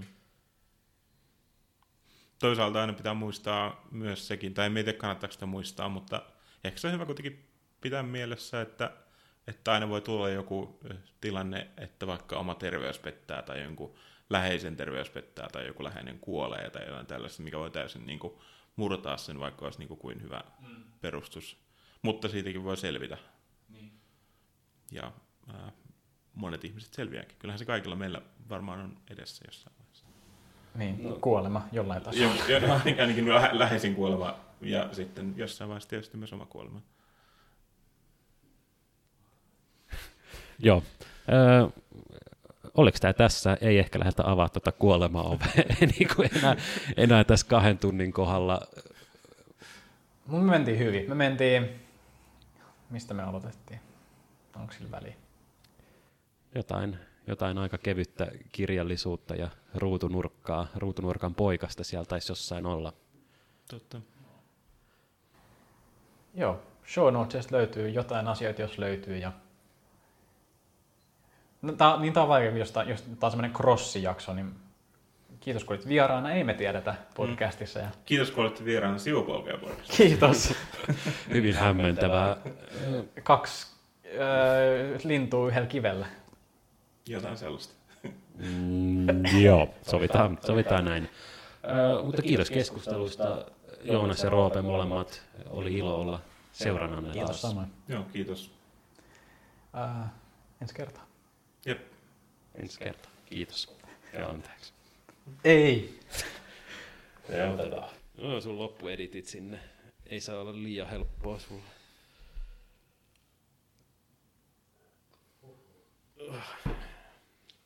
Aika hyvin tällä, jos ei tiedätte, että mihin, mihin mm. lähdetään menemään. Niin. Sillä oli, sillä oli tosi hyvin, tota, jo mietittiin jotain vähän kehikkoja, niin tota, se ohjasi kyllä ihan hyvin. niin, mä en tiedä, onko se niin vain toivottavia, mutta... Hmm. Siis kyllä toi, niin myös, niin kuin, jos miettii nyt lopputulosta, niin kyllähän toi johti ihan mielenkiintoisia paikkoja. Ö, yksi juttu muuten, me, me ei tehty mitään kläppiä tai muuta. Tuolla oli se yksi välikläppi siellä.